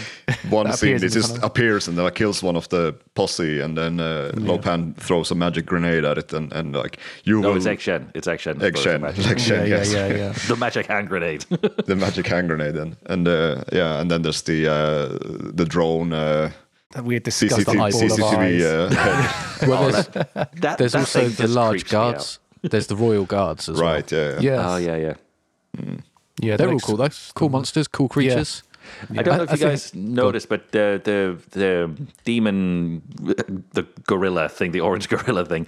Uh, if you notice that it's wearing clothes, like really rag Mm-hmm. clothes, so it kind of got me thinking, like, you know, is this something that Lo Pan cursed? Like, it used to be a human that displeased him, and then Lo Pan cursed Yeah. it, and Yeah. it's been So roaming the halls like ever since. The backstory Yeah. is it's, it's based on something called the, the Chinese wild man. It's kind of some folklore in, in Chinese mythology, but it's almost like their version of Bigfoot. I think they call it the Oh, Yeren interesting. But yeah, I think the idea was that it was supposed to have this visual history. It's wearing clothing as if it was a man, but Yeah. has just become Wow. kind of So wild. You guys might have picked up hmm. on this. I didn't quite work it out, but there's a bit where they're walking the underground tunnels, and Egg Shen is explaining to Jack Burton that the world used to be different, and hmm. like something happened and it kind of turned inside out due to earthquakes or something. But it's almost as if all the demons in Lo Pan's world were actually the creatures that lived on this earth. Yeah. Yeah. and yeah. somehow it broke and humans have taken over and they're on the top now. But hmm. I think they're all just sort of you know, they're not necessarily unique. It's just ancient creatures and beings that used to live here. Yeah, Yeah. exactly. They've slipped There's, into there's definitely some almost. mythology going on. I think like Taoist, you know, like the magic stuff as well is, is from Mm-hmm. is actual mythology stuff. But like unless you know this this this mythology, you, you don't really understand like what's the significance of all these creatures and I think Yeah. Egg Shen kind of sums it up about Chinese kind of culture. You know, he says, you know, they've they've got all this these different elements of mythology and Yeah. you know Taoist magic going on. You know, we take what we want, kind of like Yeah. your salad bar. You know, Yeah. and it's, it's like that with the film as well. It takes all these elements and just Yeah. uses what it wants. yeah, it's uh, a it's, I it's think the definitely the sort of Bigfoot Yeti type guy. What I think is funny as well is, um, you know, it's this big furry costume with these big rubber feet, and the film doesn't really try to hide that they're just these big rubber feet on an actor. Yeah, it's like he's wearing slippers, dinosaur slippers or something. Yeah. I, I think there's almost like a you know a realization that we're never really going to make this thing look real, so just fucking embrace it. Yeah, Just yeah, go with exactly. it, just go with it. Just have fun with it. I love when, when it first puts Gracie down and it turns around. It's just got this wild face, like yeah, she just Yeah. screams, and it looks it looks really goofy, but it never looks out of place. You know? Yeah, it's all like, yeah, of course they've got a orange yeti uh, there. you yeah. know. Of- Why not? of, uh, of course they've got this wormy thing that comes out of a hole and grabs someone. Yeah, of course. You know why not? I feel like the only thing this film's missing is a dragon. It needed a dragon Yeah. just to finish the it off. Chinese Yeah. dragon. Yeah, yeah. I would, yeah, I would, li- li- I would have liked to see a, a bit more monsters and like like them going a bit more heavy on that side as well. Like, um, yeah, like it was nice what we get, get to see, but like it would have been nice to to get more of it. You know, like Yeah. On that, I think a, a strange scene is the passing glance at like the water creature. Is the hmm. water's bubbling and this thing hmm. just pokes out of a tunnel for a second, steals a guy, and it's gone. Yeah. And I just think, wow, that that seems like a lot of effort for like a second I know, right, appearance in a film. But it's also very surprising. It's very like a jump scare moment as well. It's, hmm. Yeah. yeah, yeah. All right. Should Okay, we summarize right, so- the Nemesis? yeah. Let's do that. Let's do it. All right, uh, Jesper, we'll go with you first. Me first. Okay, so um, I mean, the main nemesis here is Dave um, or Lo Pan. Uh, yeah, I mean, what, I mean, what can I say? Uh, you know, he's a thousand-year-old wizard hiding in the withered skin of an old man, and his henchmen are Element. I think that's, uh, you know, I think that's really cool. I. Uh, I've mentioned this before, uh, and uh, and and I will say it again. I think the design, the visual design on Lo Pan in his demon form, I think is great. Like it's bright colors, it's an amazing outfit, and you know he's ancient and cursed and awkward and looking for love, but he just really go, he's just really going about it in the way in the way wrong way. Um, um, I do feel some sympathy towards him. I mean, he's been clearly trying to appease what I thought was just one demon master. It's actually two for centuries, and he just keeps on failing. Uh, really, um, and I also feel his death. We didn't really talk about that, but I'm sure we'll get to it. Um, you know, it's great for for comedic effect. It's uh, because it's so unexpected, but it's also a bit too easy, and it kind of feels unfitting for uh, you know him being a demon. Uh, demon warlord. Um, so I think I'll end up giving him a 3.5 actually. Fair. Man, I love I love your description of him, ancient Kirsten looking for love. I'm gonna that's that would be amazing on your social media profiles. Wouldn't it? that's so good. All right, uh, Bjorn. Yeah, sure. Um, yeah, I mean, there's a lot going on with with the nemesis. Um,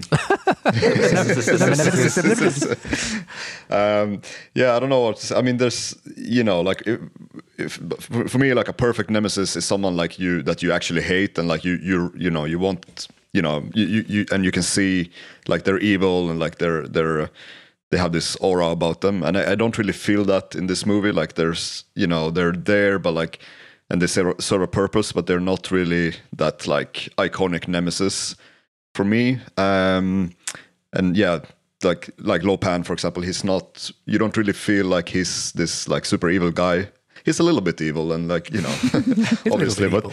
but he's not yeah he's not that kind of um, you know like a i don't know like a you know joker or someone like that right? So so yeah so for my score is is is a three. Like it's it's it's good but it's you know It's better than the one you It- gave Tremors. yeah it's, it's better than tremors but yeah three for me Dave or a worm. Oh, Dave every time. Yeah. I'm not scared of the massive 80 foot worm, but Dave in his wheelchair is fucking frightening. yeah. well you know like and yeah there- there's there's more shit going on like not just worms like this and what the if Dave had and- worms? the storms. Yeah, he had. Yeah. Anyway, three. Go on, then, Leon. for me, I think, um, I think I really like how stylish and creative, and I love the aesthetics of everything happening in this film. You know, there's lots of creativity in the monsters. I've already said that I love the ninjas. I think Lo Pan is very cool in his two different states, but um, in regards to their villainy and their threats, I find it a little bit small scale. You know, it's a hmm. guy who's just looking for women. I don't think they're really a threat to anyone beyond this tiny little hmm. environment, and a lot of the creatures in it aren't necessarily that good at fighting. So yeah, it, all style and not so much substance. Hmm. But I love the style, so for that reason, I'll give it a three point five. 3.5. Yeah, my thoughts probably echo yours. Really, um, and my summary was that you know the three storms look rad, and again uh, show another iconic look for this film uh, that was kind of embedded in popular culture. Really, you know, as Bjorn said, they went on to inspire some video game characters that are really well known nowadays. Um, Lo Pan, both in his guise as Old Man Dave and as the 10 foot tall roadblock, are both really creepy and mysterious, with John Carpenter fully flexing his horror muscles to create a really visually interesting villain that's equal parts beautiful and scary. Um, in fact, I think the fact that they chose to base that villain in a legitimate Chinese mythology as well also shows the love the creators have for this culture and trying to translate it to the screen. Um, but although the enemy certainly look the part, we rarely see them really fight or kill people, uh, which makes them a little less threatening. Leon, as you say, you know, it doesn't feel like there's any major threat other than kind of this contained area, really. As we establish, everything feels a bit fluffy beyond that. Um, and they also, we didn't really talk about it, but the three storms themselves seem to kind of, well, and even Lo Pan really get kind of killed off relatively easily with I mean, not one really much kind of does it fanfare. to himself. Himself, yeah. totally, yeah. It's a toddler, toddler tantrum, doesn't he? yeah. Um, but you know, yeah, they certainly look the part and have the promise of real threat. But it's and it's all wrapped up in an air of mythological and supernatural mystery. So for me, that's a that's a four. Four. Fair. Show me the action. All right, sweet. All right, so we're back, and the next category is action or action set pieces. Yeah. And there's a lot of that going on in this film. Um, I mean, I guess we'll start with the the first action scene, which is the all-out brawl in in Chinatown uh, between the Wing Kong and the Sing. What was it? Sing Sun. Sing Sun. I forgot the name. I don't actually know what The their Reds- real name is. the I've Reds versus the. Yellow. It's the the Chang Chang, Sings. it's the Chang Sing. They're the good guys. They're the guys with the yellow turban, and then it's the Wing Kong with the bad guys with Right. the red turban. Right. Yeah, The trouble is, to as soon as this Jack down, and said I the keep on referring things- back to it. yeah. Yeah, the moment he said sing things, that just kind of stuck. And I was like, I'm never going to forget that now. Yeah. yeah but this is like the first time you watch this scene is like ah, it's, it's so much going on and you don't really know mm. who are the bad guys who are the good guys uh, it's just like kind of chaos and like it starts with a, a, a gunfight and then it turns into a, a kung fu fight Yeah, I love that about this film. Like, it yeah. kind of really subverts expectations in that front. Like, It you does, see yeah. these guys, they're all dressed up in you know the this kind of martial arts attire, and you think these guys are gonna go at it. You know, it's gonna be like a, as he says, it's a Chinese showdown. You know, but when they actually fight, it's all guns, Mm. Guns, and yeah. knives. It's very Western, and then the the fight happens in almost three stages. You have this very Western part, and then it jumps into this very. Then it does take on that that expected kind of martial arts aspect, and it does feel um, what you would expect. Uh, and then we have the arrival of the three storms, and it jumps into Yeah. the supernatural element. but it's Yeah. like if they had guns like is it like they, they had guns but they don't have enough ammo so they just shoot their lo- blow their load and then after that it's just like okay no more guns you They're know like also really bad at hitting stuff. Yeah. I mean, uh, I've I think I mentioned this before, but during the initial kind of shootout, the truck, the Pork Chop Express, is parked right in the middle of the alley. It's a big, massive truck, and not a scratch on it, not a single bullet or anything like that. It's like. Like either these guys are, you know, really good at aiming, or they just can't shoot for shit, you know. Well, we Uh, know so that I Jack has, you know, this kind of lifestyle where he gets into trouble. He's probably bulletproofed and give it a Yeah. layer of veneer or some See, shit. now it isn't makes he? a lot more sense. Yeah, It's his pride and joy, man. He's got to look after it. I, I actually heard that they shot this scene twice. Because the first time they shot it, they brought the gangs out, and then there was the the gunfight, and a stray bullet did hit Jack's truck, and he got out and he killed everybody.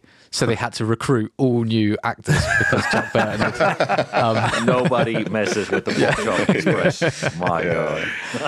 Uh, it would have been a different movie. There would be a, a revenge movie after that, like Jack, you know, Jack like setting out to like, truck. Now I hurt you. yeah, exactly. I mean, this scene kind of serves though as the whole transition moment for Jack, doesn't it? Really. I mean, you Mm. know, we've opened with um, Wang's girl getting kidnapped from the airport, and they they chase them, and it's it's kind of you know he's he wants to help his friend, and you know, there's the, obviously he's they're kind of dealing with the situation. But this moment where the fight kicks off and then the supernatural element comes in, that's where Jack suddenly realizes he's entered a world he knows nothing about, and yeah, shit's gonna go down. Yeah. Yeah. There's something I, mean, really like about in the build-up of this scene. We've talked about it uh, before, but I really think it's quite well handled because right up until um, this point, the movie's been playing out like an like a pretty ordinary kind of you know it's setting up towards some sort of uh, you know uh, action quest movie like you know um, girl gets kidnapped um, they go after the girl and you kind of expect yeah there will be some guns and some fights and everything like that. But there is this wonderful moment as they're chasing the lords of death and jack um, turns the truck and they go in through this narrow alleyway and the mood of the movie there just changes. Like it's all you know it's all slowing down. There's this eerie sense of foreboding. The mist is covering like everything. It, i mean it very much feels like you know this is where he's crushing this threshold from the from the little china he, he you know he can sort of see and hear and smell and touch into the otherworldly uh, part of it. And then the action kicks off and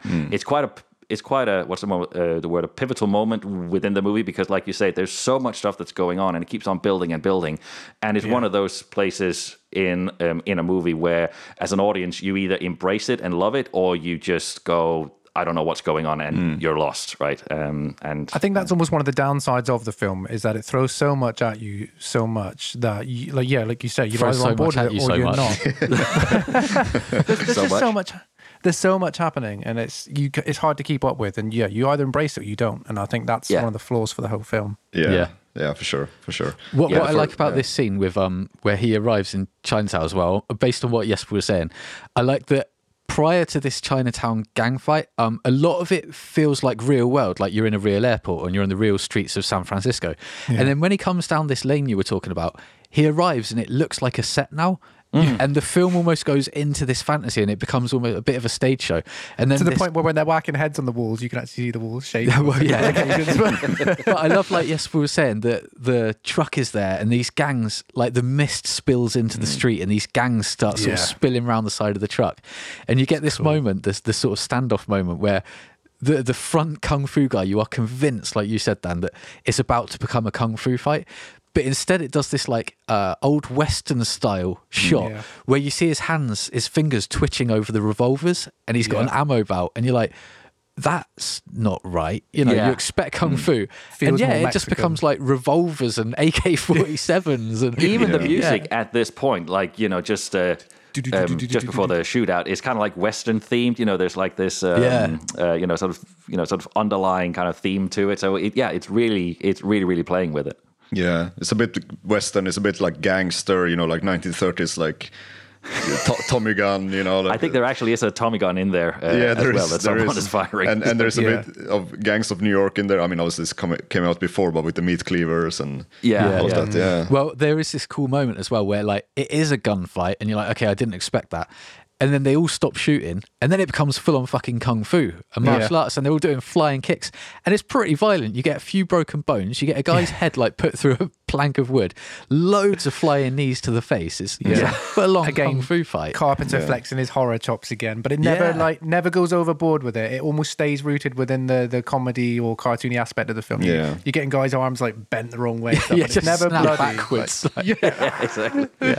yeah. There's yeah. no there's no gore or or blood or even you know that kind of stuff. Like it's it's definitely a Yeah. PG 13. There's a Yeah, lot of action. implied gore uh, in Implied, there. Like, yeah. Like there is this guy who gets his face squashed up against a wall, and you know, you, the face is the the head's really getting squashed in there. There's a lovely kind Yeah. of squelching sound, but you never see anything more than that. So, but it still Yeah. provokes a reaction. You kind of go, ugh, you know. Yeah, uh, I, I really like that they've pulled off like three stages to this fight as well. Hmm. You get the gunfight, which is really good on its own. Then there's a switch, and you get the kung fu fight that's really fucking good. And then you get the third switch, and the storms arrive from the sky, and it just changes the whole dynamic again. And I think in the space of like, I don't know what it is, maybe six, seven minutes, you get three very distinct different battles, and they're all they're all solid. Mm. yeah, Yeah. But Yeah. I think that almost sets the template for the way the action unfolds throughout the film as well, because once you have the assault on the Wing Kong exchange, the first part of that is very much kind of espionage and gunfights, and then Yeah. that quickly devolves into more of a more fist fights and more kung fu, and then we have the final fight at the end, which is all based around sorcery and magic. Mm. Yeah, because there's true, a few good fights as well. There's a, a little, there's a fight a bit later with um, the, the sort of the espionage one where they're breaking in and they're Hmm. on a bridge and there's the women with the the big wooden staff and there's um Wang Yeah, Chi like- doing Yeah, yeah, kung yeah. fu. And again, it's a solid fight, man. There's loads going on. Yeah. Yeah. I like that fight as well with the women. Like they have some sort of like Yeah. for some reason like smoke is coming out of Yeah, their it's cool, isn't it? Like a toxic Spears. gas. Toxic They gas, kick yeah, the exactly. shit out It's of like- Wang and Eddie. Like, And yeah, yeah, that too. Yeah, Yeah, and then that like I'm gonna spill through a few scenes, but the, the pace, but like we were saying, the dynamic and the flow, that it's a kung fu fight on a bridge, and then that spills into a gunfight down in the prison, and then that spills into an escape through the tunnels, and then that spills into Yeah. and it just it, it's like a, a fucking snowball of Yeah. action and scenes just building momentum as you go. yeah. It's Really kind of well done. like, uh, and again, I've mentioned this before, but it is very much like when an overexcited, like seven year old is trying to retell a story, Yeah, man. uh, and they just, and this happened, and this happened, and then they went there, and then this happened, oh, oh, oh, and this happened. And yeah, you're either embracing that or, you, um, or you're just going, I don't know what you're talking about, go and play, you know? And also, following that same theme, I think it also plays along the rules. Not only is it like, oh, and this happened, and this happened, but each fight has that same kind of embellishment that a child would add, where Yeah. you'd kind of over exaggerate it a little bit. And like, Yeah. oh, and, Yeah. oh, and they had magic smoke and it turned everyone into hmm. monsters. And it's yeah. like, and then Jack tried to get his knife out and he accidentally threw it away. yeah, it's, it is very fun. Yeah. Just Yeah. chi- childlike fun. Like, embrace how childlike and fun it is. Yeah. I feel like if I showed this film to my son, he would love these moments. Yeah, for sure, man. Definitely Yeah, yeah. for kids. And here we are as adults, and I think we all love this kind of silliness to it as well. It's exciting, isn't it? Yeah, Yeah, it is. exactly, exactly.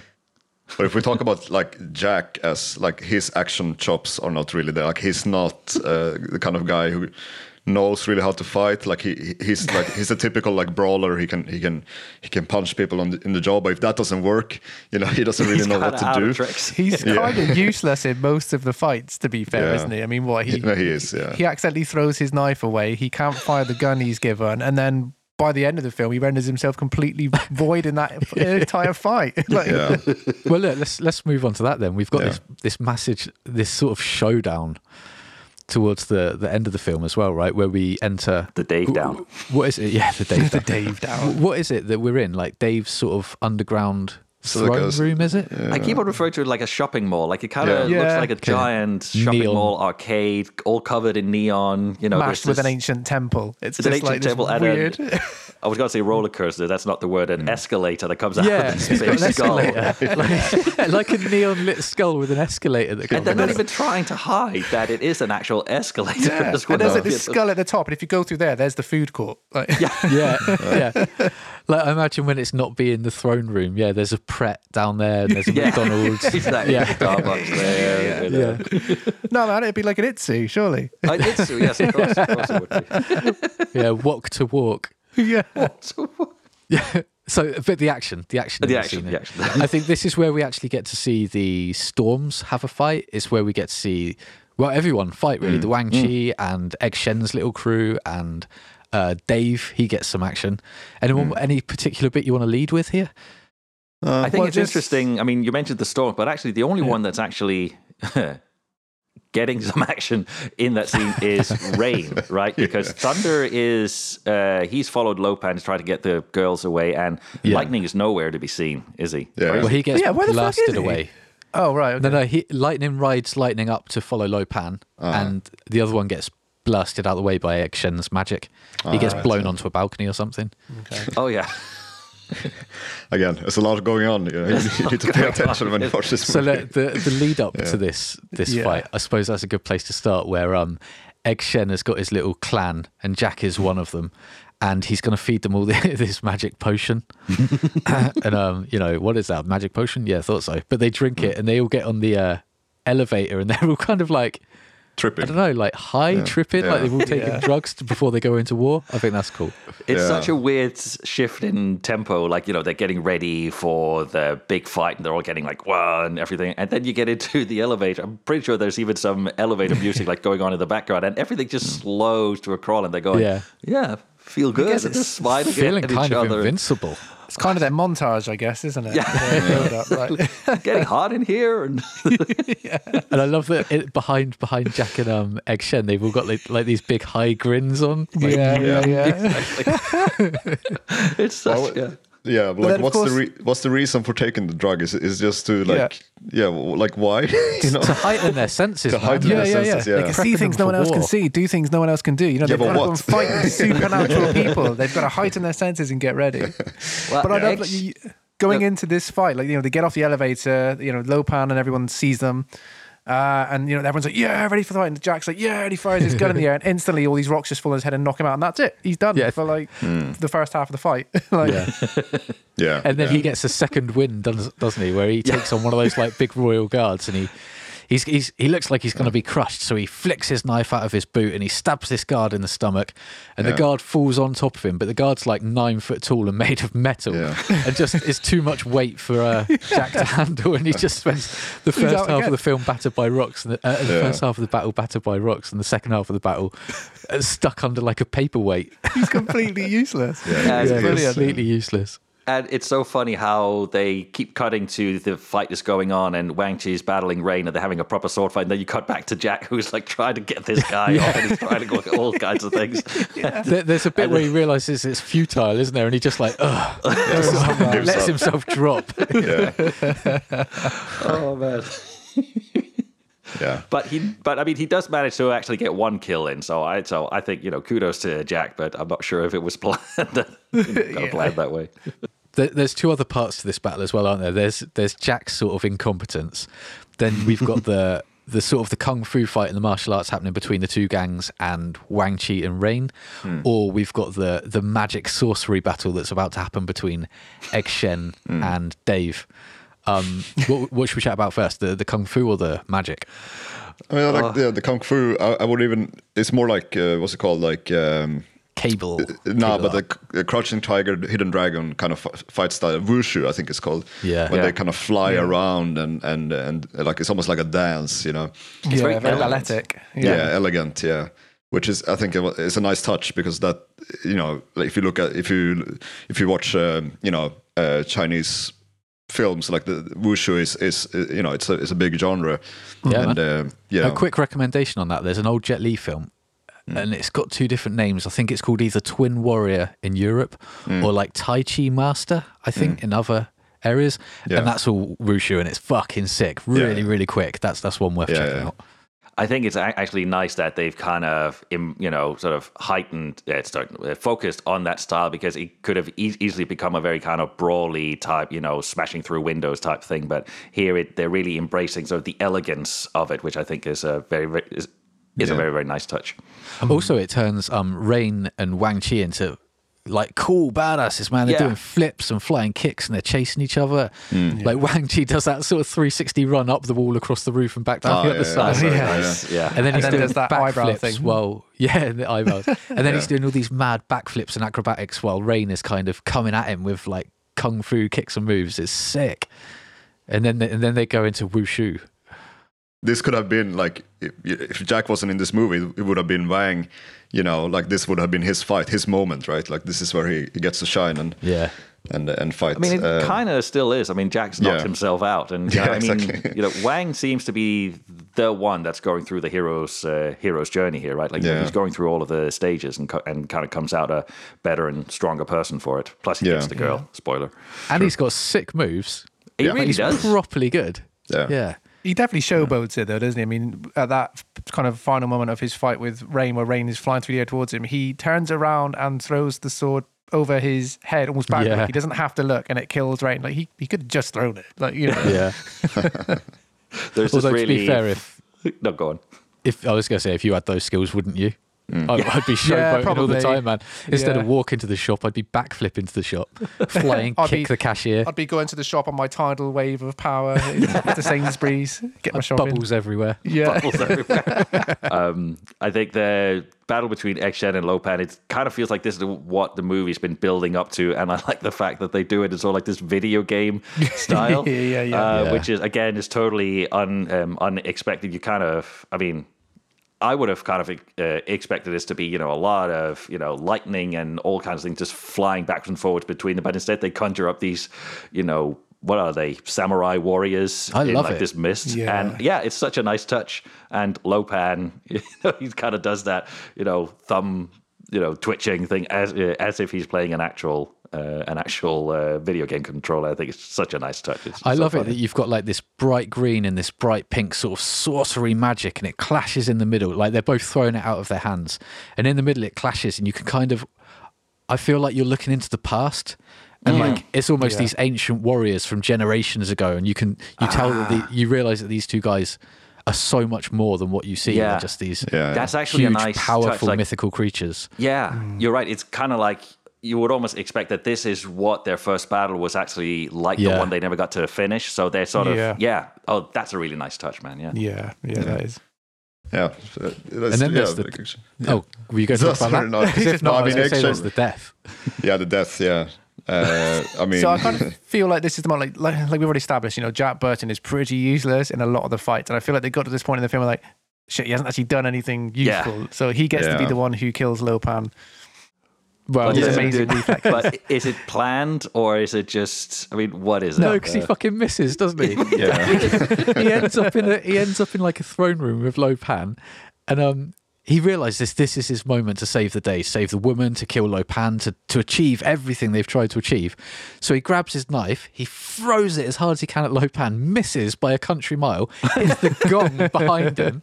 Lo Pan, loving life, picks the knife up and throws it back hmm. at Jack. You know it's going to be a kill. Jack's got no Yeah. chance, apart from the reflexes. Jack's amazing reflexes.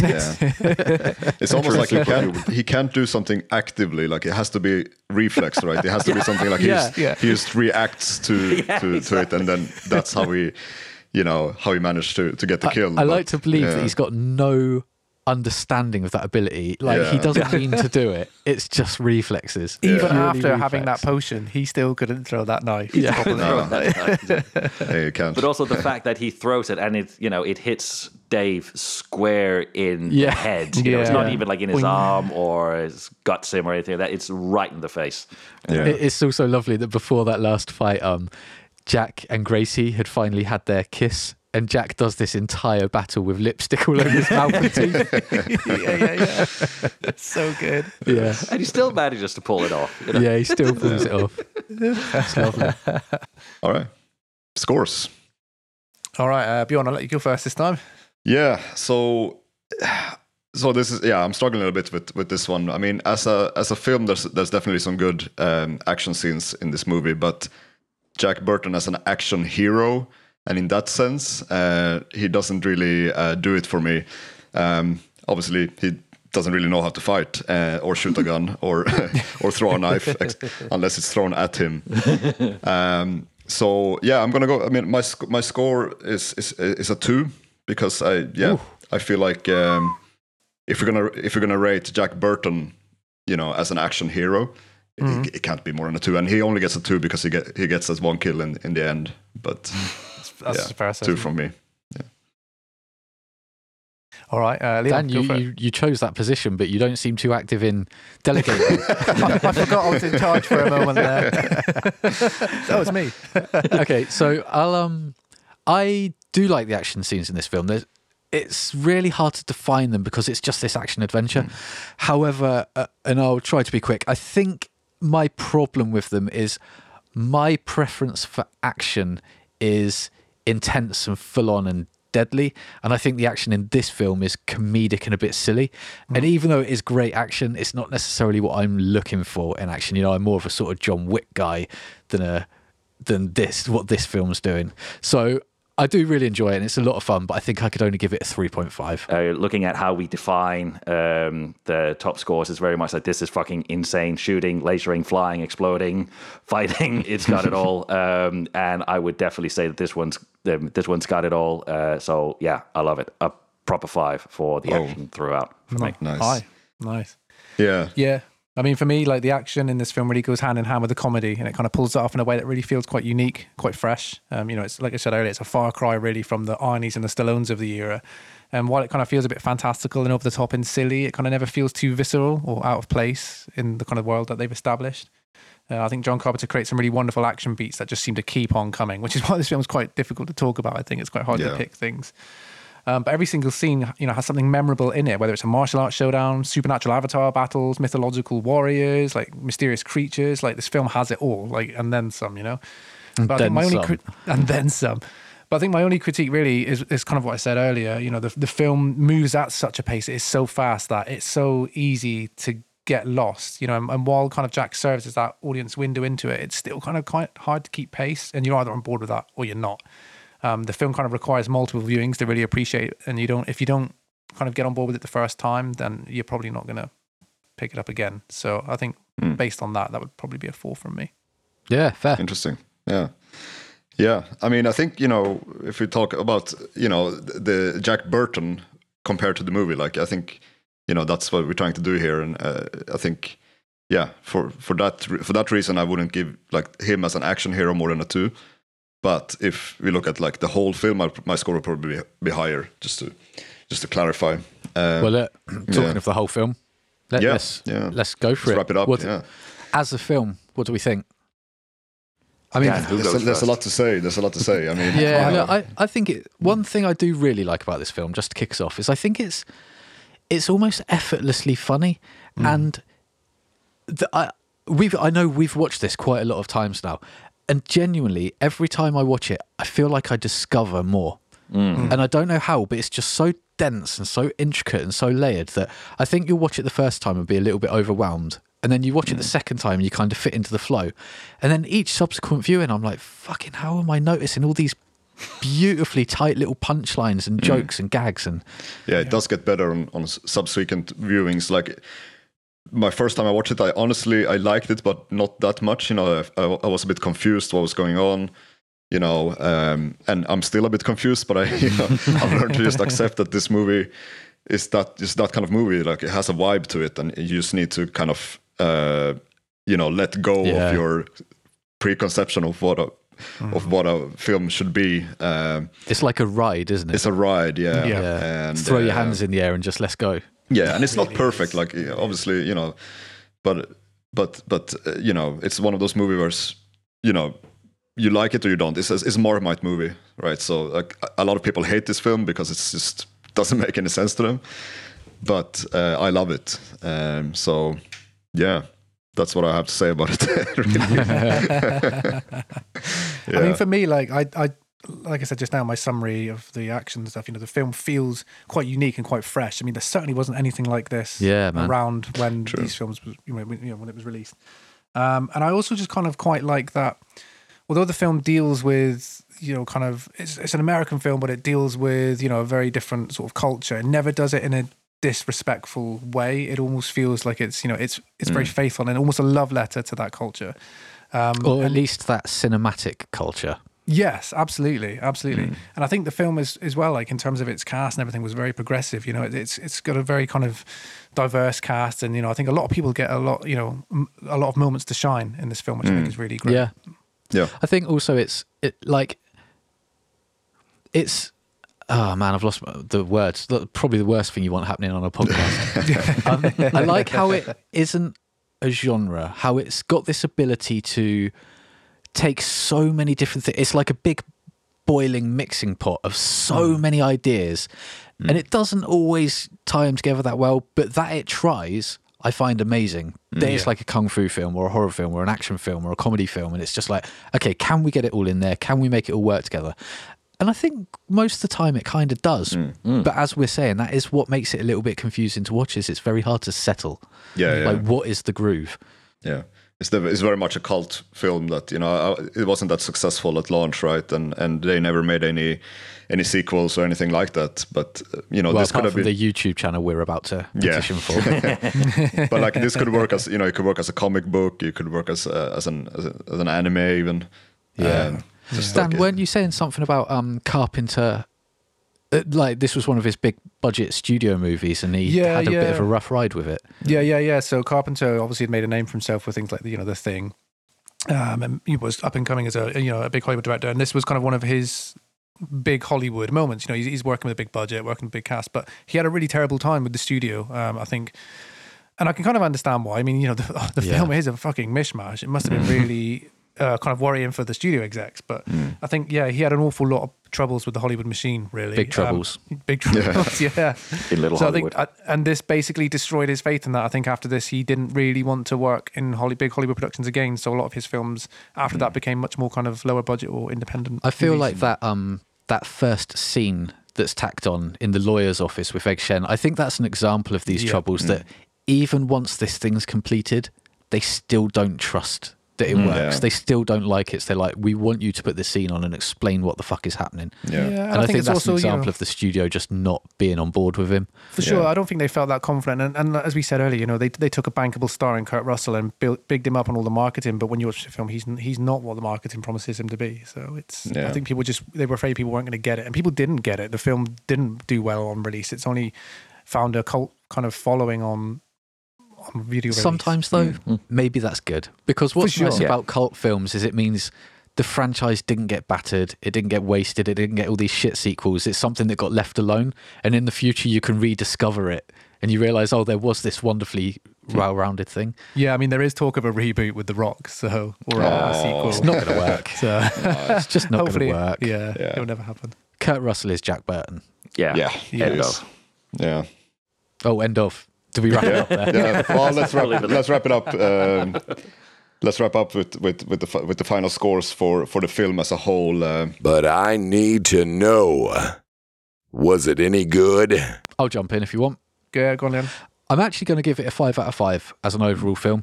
I don't think it's perfect at all. I, I do actually have a lot of complaints with the pacing and how it doesn't always fit together.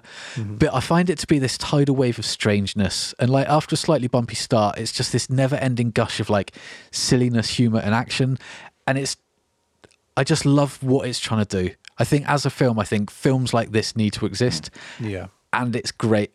And every time I watch it, as I said, I find something else. So, as a film, I've got to give it a five out of five. I just have nothing but fun with it. Yes, but but- Uh, very much what Leon is saying. I have a lot. I have a lot of love for this movie. Uh, it's a very happy childhood memory uh, of mine. I mentioned that uh, before. That it's very much uh, a movie that seems to be told as if, like a you know, like an overexcited seven year old uh, would do. And uh, I think that's why I you know. I think that's why I have this very happy childhood memory of it. Uh, I went in fully expecting Jack Burton to be an absolute disaster action hero uh, because the whole movie was was. centered. Yeah, and he was, um, yeah.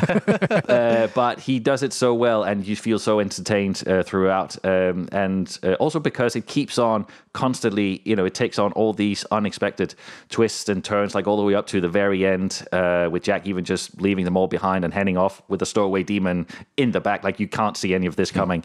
Uh, it's one of those films I'd like to have watched in the cinema. Uh, um, you know, back in the day, and and uh, yeah, it's a solid five because our definition of a five is something we would watch again and again, and I have, and I will, and I'll probably, even though we've recorded this now, I'll probably even go and you know watch it again tonight because it's such a would fun as film. well. Yeah, Yeah. it's such a fun ride. I'm So a five disappointed that we couldn't actually give it 6.9 on the Richter scale out of five. Maybe we can bend the rules slightly because of this Jack Burton. I would almost disagree with your point, Jesper, about wanting to see it in the cinema because at, in that mindset, in that time, you probably wouldn't have gotten it. Like most other audience members of what they were used to at that time, it might not hmm. have had the same Mm. That's impact. it fair. I think. now. Yeah, yeah. I think so. Maybe I don't want to watch it in the cinema, but it would be fun to go. It would be fun to go and watch it now. You know, see Hell it like on the big screen. yes. Yeah, for sure. I know you guys haven't given your scores yet, but can I make a quick comparison? It suddenly occurred to me talking about the cinema that I think this film is close to The Last Dragon in what they're trying to achieve. Hmm. I think hmm. this one's much better, but that kind of genre bending, you know, yeah. yeah, I don't know, Yeah, I action, agree. adventure, kung fu. yeah, if I I'll just jump into my my Yeah, uh, sure. my Yeah, review. go for but, it, man. Take but uh, but yeah, it does remind me of the Last Dragon in in that sense. Like it's it's trying to achieve like this kind of uh, like this cultural uh, comparison. Uh, in, in this case, it's like with with you know Chinese community. And uh, and you have Jack Burton, who's uh, like he's a typical uh, American who is in that world, right? Um, and I think this film succeeds with that. Um, and uh, I think it's a groundbreaking film for that reason. And like you know, and I think the the side characters are really strong, like uh, like Wang and and um and Egg Shen, um, like very strong characters. Um, yeah, I mean, I, I'm not going to give it the perfect score. I'm going to drop it down just a little bit to 4.5, just because I feel like there are some things that could have uh, improved on this film, uh, and nothing is perfect. But uh, but uh, I do really like enjoy this film. So and I'm going to watch it probably many more times. Yeah, Um, same. So yeah, Yeah, yeah, yeah. That, that's good that everyone's saying that. Really, I think that says a lot. Yeah. Dan. Yeah, definitely. Yeah, I mean, I can't, I can't say anything really that you guys haven't seen said before. Okay, so let's wrap so- it up. Five. no, go on, go on. yeah. Uh, you know, I'm probably going to get reputation here because I gave Tremors a five as well, and I'm going to give Mm. this a five too. You know, but are they both films that I would watch again? Absolutely. Um, and, you know, I love this film, and, and I agree with what everyone else is saying. You know, it's unique, it's fresh, it's it's a type of film that needs to exist. You know, Yeah. and yeah, it's not a masterpiece. It has a really odd pace to it, but it's just so much fun, and I would definitely watch it again. And John Carpenter is also one of my favorite directors. So Yeah. Now Nice. look, we've we've talked about this film now three times, and, and I think Or that says more, maybe. and we watched this film like probably the most we've seen uh, any of the films we cover on this show, and I think that tells a lot about this movie. There's a lot to say about it, but it's also uh, a bit difficult to podcast about because there is so much happening. And it's not like just this linear action movie that we've done. Um, so, but I'm glad that you we. I, I hope that this is the final version where we actually get this out and uh, Don't you, jinx you it. feel yeah. Don't jinx it. famous last words. Um, but yeah, um, let's try to uh, wrap up uh, and calculate the scores, um, and and we'll calculate it and we'll get we will come back. We'll be right back. Yeah. Uh, and in the meantime, uh, please follow us on Instagram, uh, Twitter, TL underscore Action Heroes, and you can also give us a review on Spotify. All right, and we are back. So the score for Jack Burton from Big Trouble in Little China is 83. 83. Whoa, 83, wow. yeah, it's quite high. Okay. oh, It's quite that Well, great. Yeah, Jack's at the top of the leaderboard then. yeah. It is. The It wasn't a leaderboard high of bar, two. was it? Yeah. to be fair. I feel like the film carries him more than More than he carries, carries the the film. film. no, he carries a mullet. yeah, he carries a on it. Yeah. Although on that, I think Kurt Russell carries the film. Yeah, For- yeah. Yeah, without for sure. a doubt. Totally, yeah, for sure. for sure, for It wouldn't be the same with anyone else. Nah. Definitely not. I, Definitely I, not. I actually love that uh, Jack Burton is now. What score did you say? Sorry, 80? 83. Yeah, I love Yeah. that he's that high up, and I kind of hope he sits at the top for a while. I, I hope it's difficult to knock that guy off because he's I think he will. Yeah. such a cool action hero. Yeah. Sets a high bar for our subsequent episodes for Yeah, For sure, Well, we haven't for done sure. John Wick yet. Shut up, guys. That's true. You know, Jack would beat John Wick just by pure luck. And Yeah, I Yeah, think- yeah, he probably will. Reflex. Yeah. Yeah. Um, yeah, look, I love Alright. that one. I, I, Really cool film. That one, great score. Yeah. And we got to think about what we're going to do next, right? Yeah. Whose Who- turn who's is this? next? Uh, I believe that's me. Yeah, I Ooh. definitely got something in the bag for you guys. So Oh, yeah. um, we're going to be tackling uh, an- another sci-fi film, but uh, kind Is of it a bit more- aliens? No, it's not aliens. though, though it does have a female protagonist. It's Um, aliens. what decade? It's Alien Three. no, it's not. Uh, no, uh, our next episode we are going to be tackling uh, the Fifth Element, and more specifically we'll be Ah, looking sick. at Nice Leeloo. one. Leeloo. Lilo, yeah, Lilo. sick. All right. Multipass. Multiverse. Again, good. Ah, yeah, I'm. I haven't seen that film Yeah. for a long time. I'm up. Yeah, for this. I'm looking forward to that. It's It's going to be really good. Yeah. Okay. Ah, Awesome. Good choice. Good choice. Looking forward to that one. Yeah, Good chat, guys. All right. Good On chat. note. Yeah. See you next time. Yeah. Nice one. Yeah. Take guys. And remember, it's all in the reflexes. Yeah. All right. Take it away, ya. Jack. You just listen to the old Pork Chop Express here now and take his advice on a dark and stormy night when the lightning's crashing and the thunder's rolling and the rain's coming down in sheets thick as lead. Just remember what old Jack Burton does when the earth quakes and the poison arrows fall from the sky and the pillars of heaven shake. Yeah, Jack Burton just looks that big old storm right square in the eye and he says, Give me your best shot, pal. I can take it.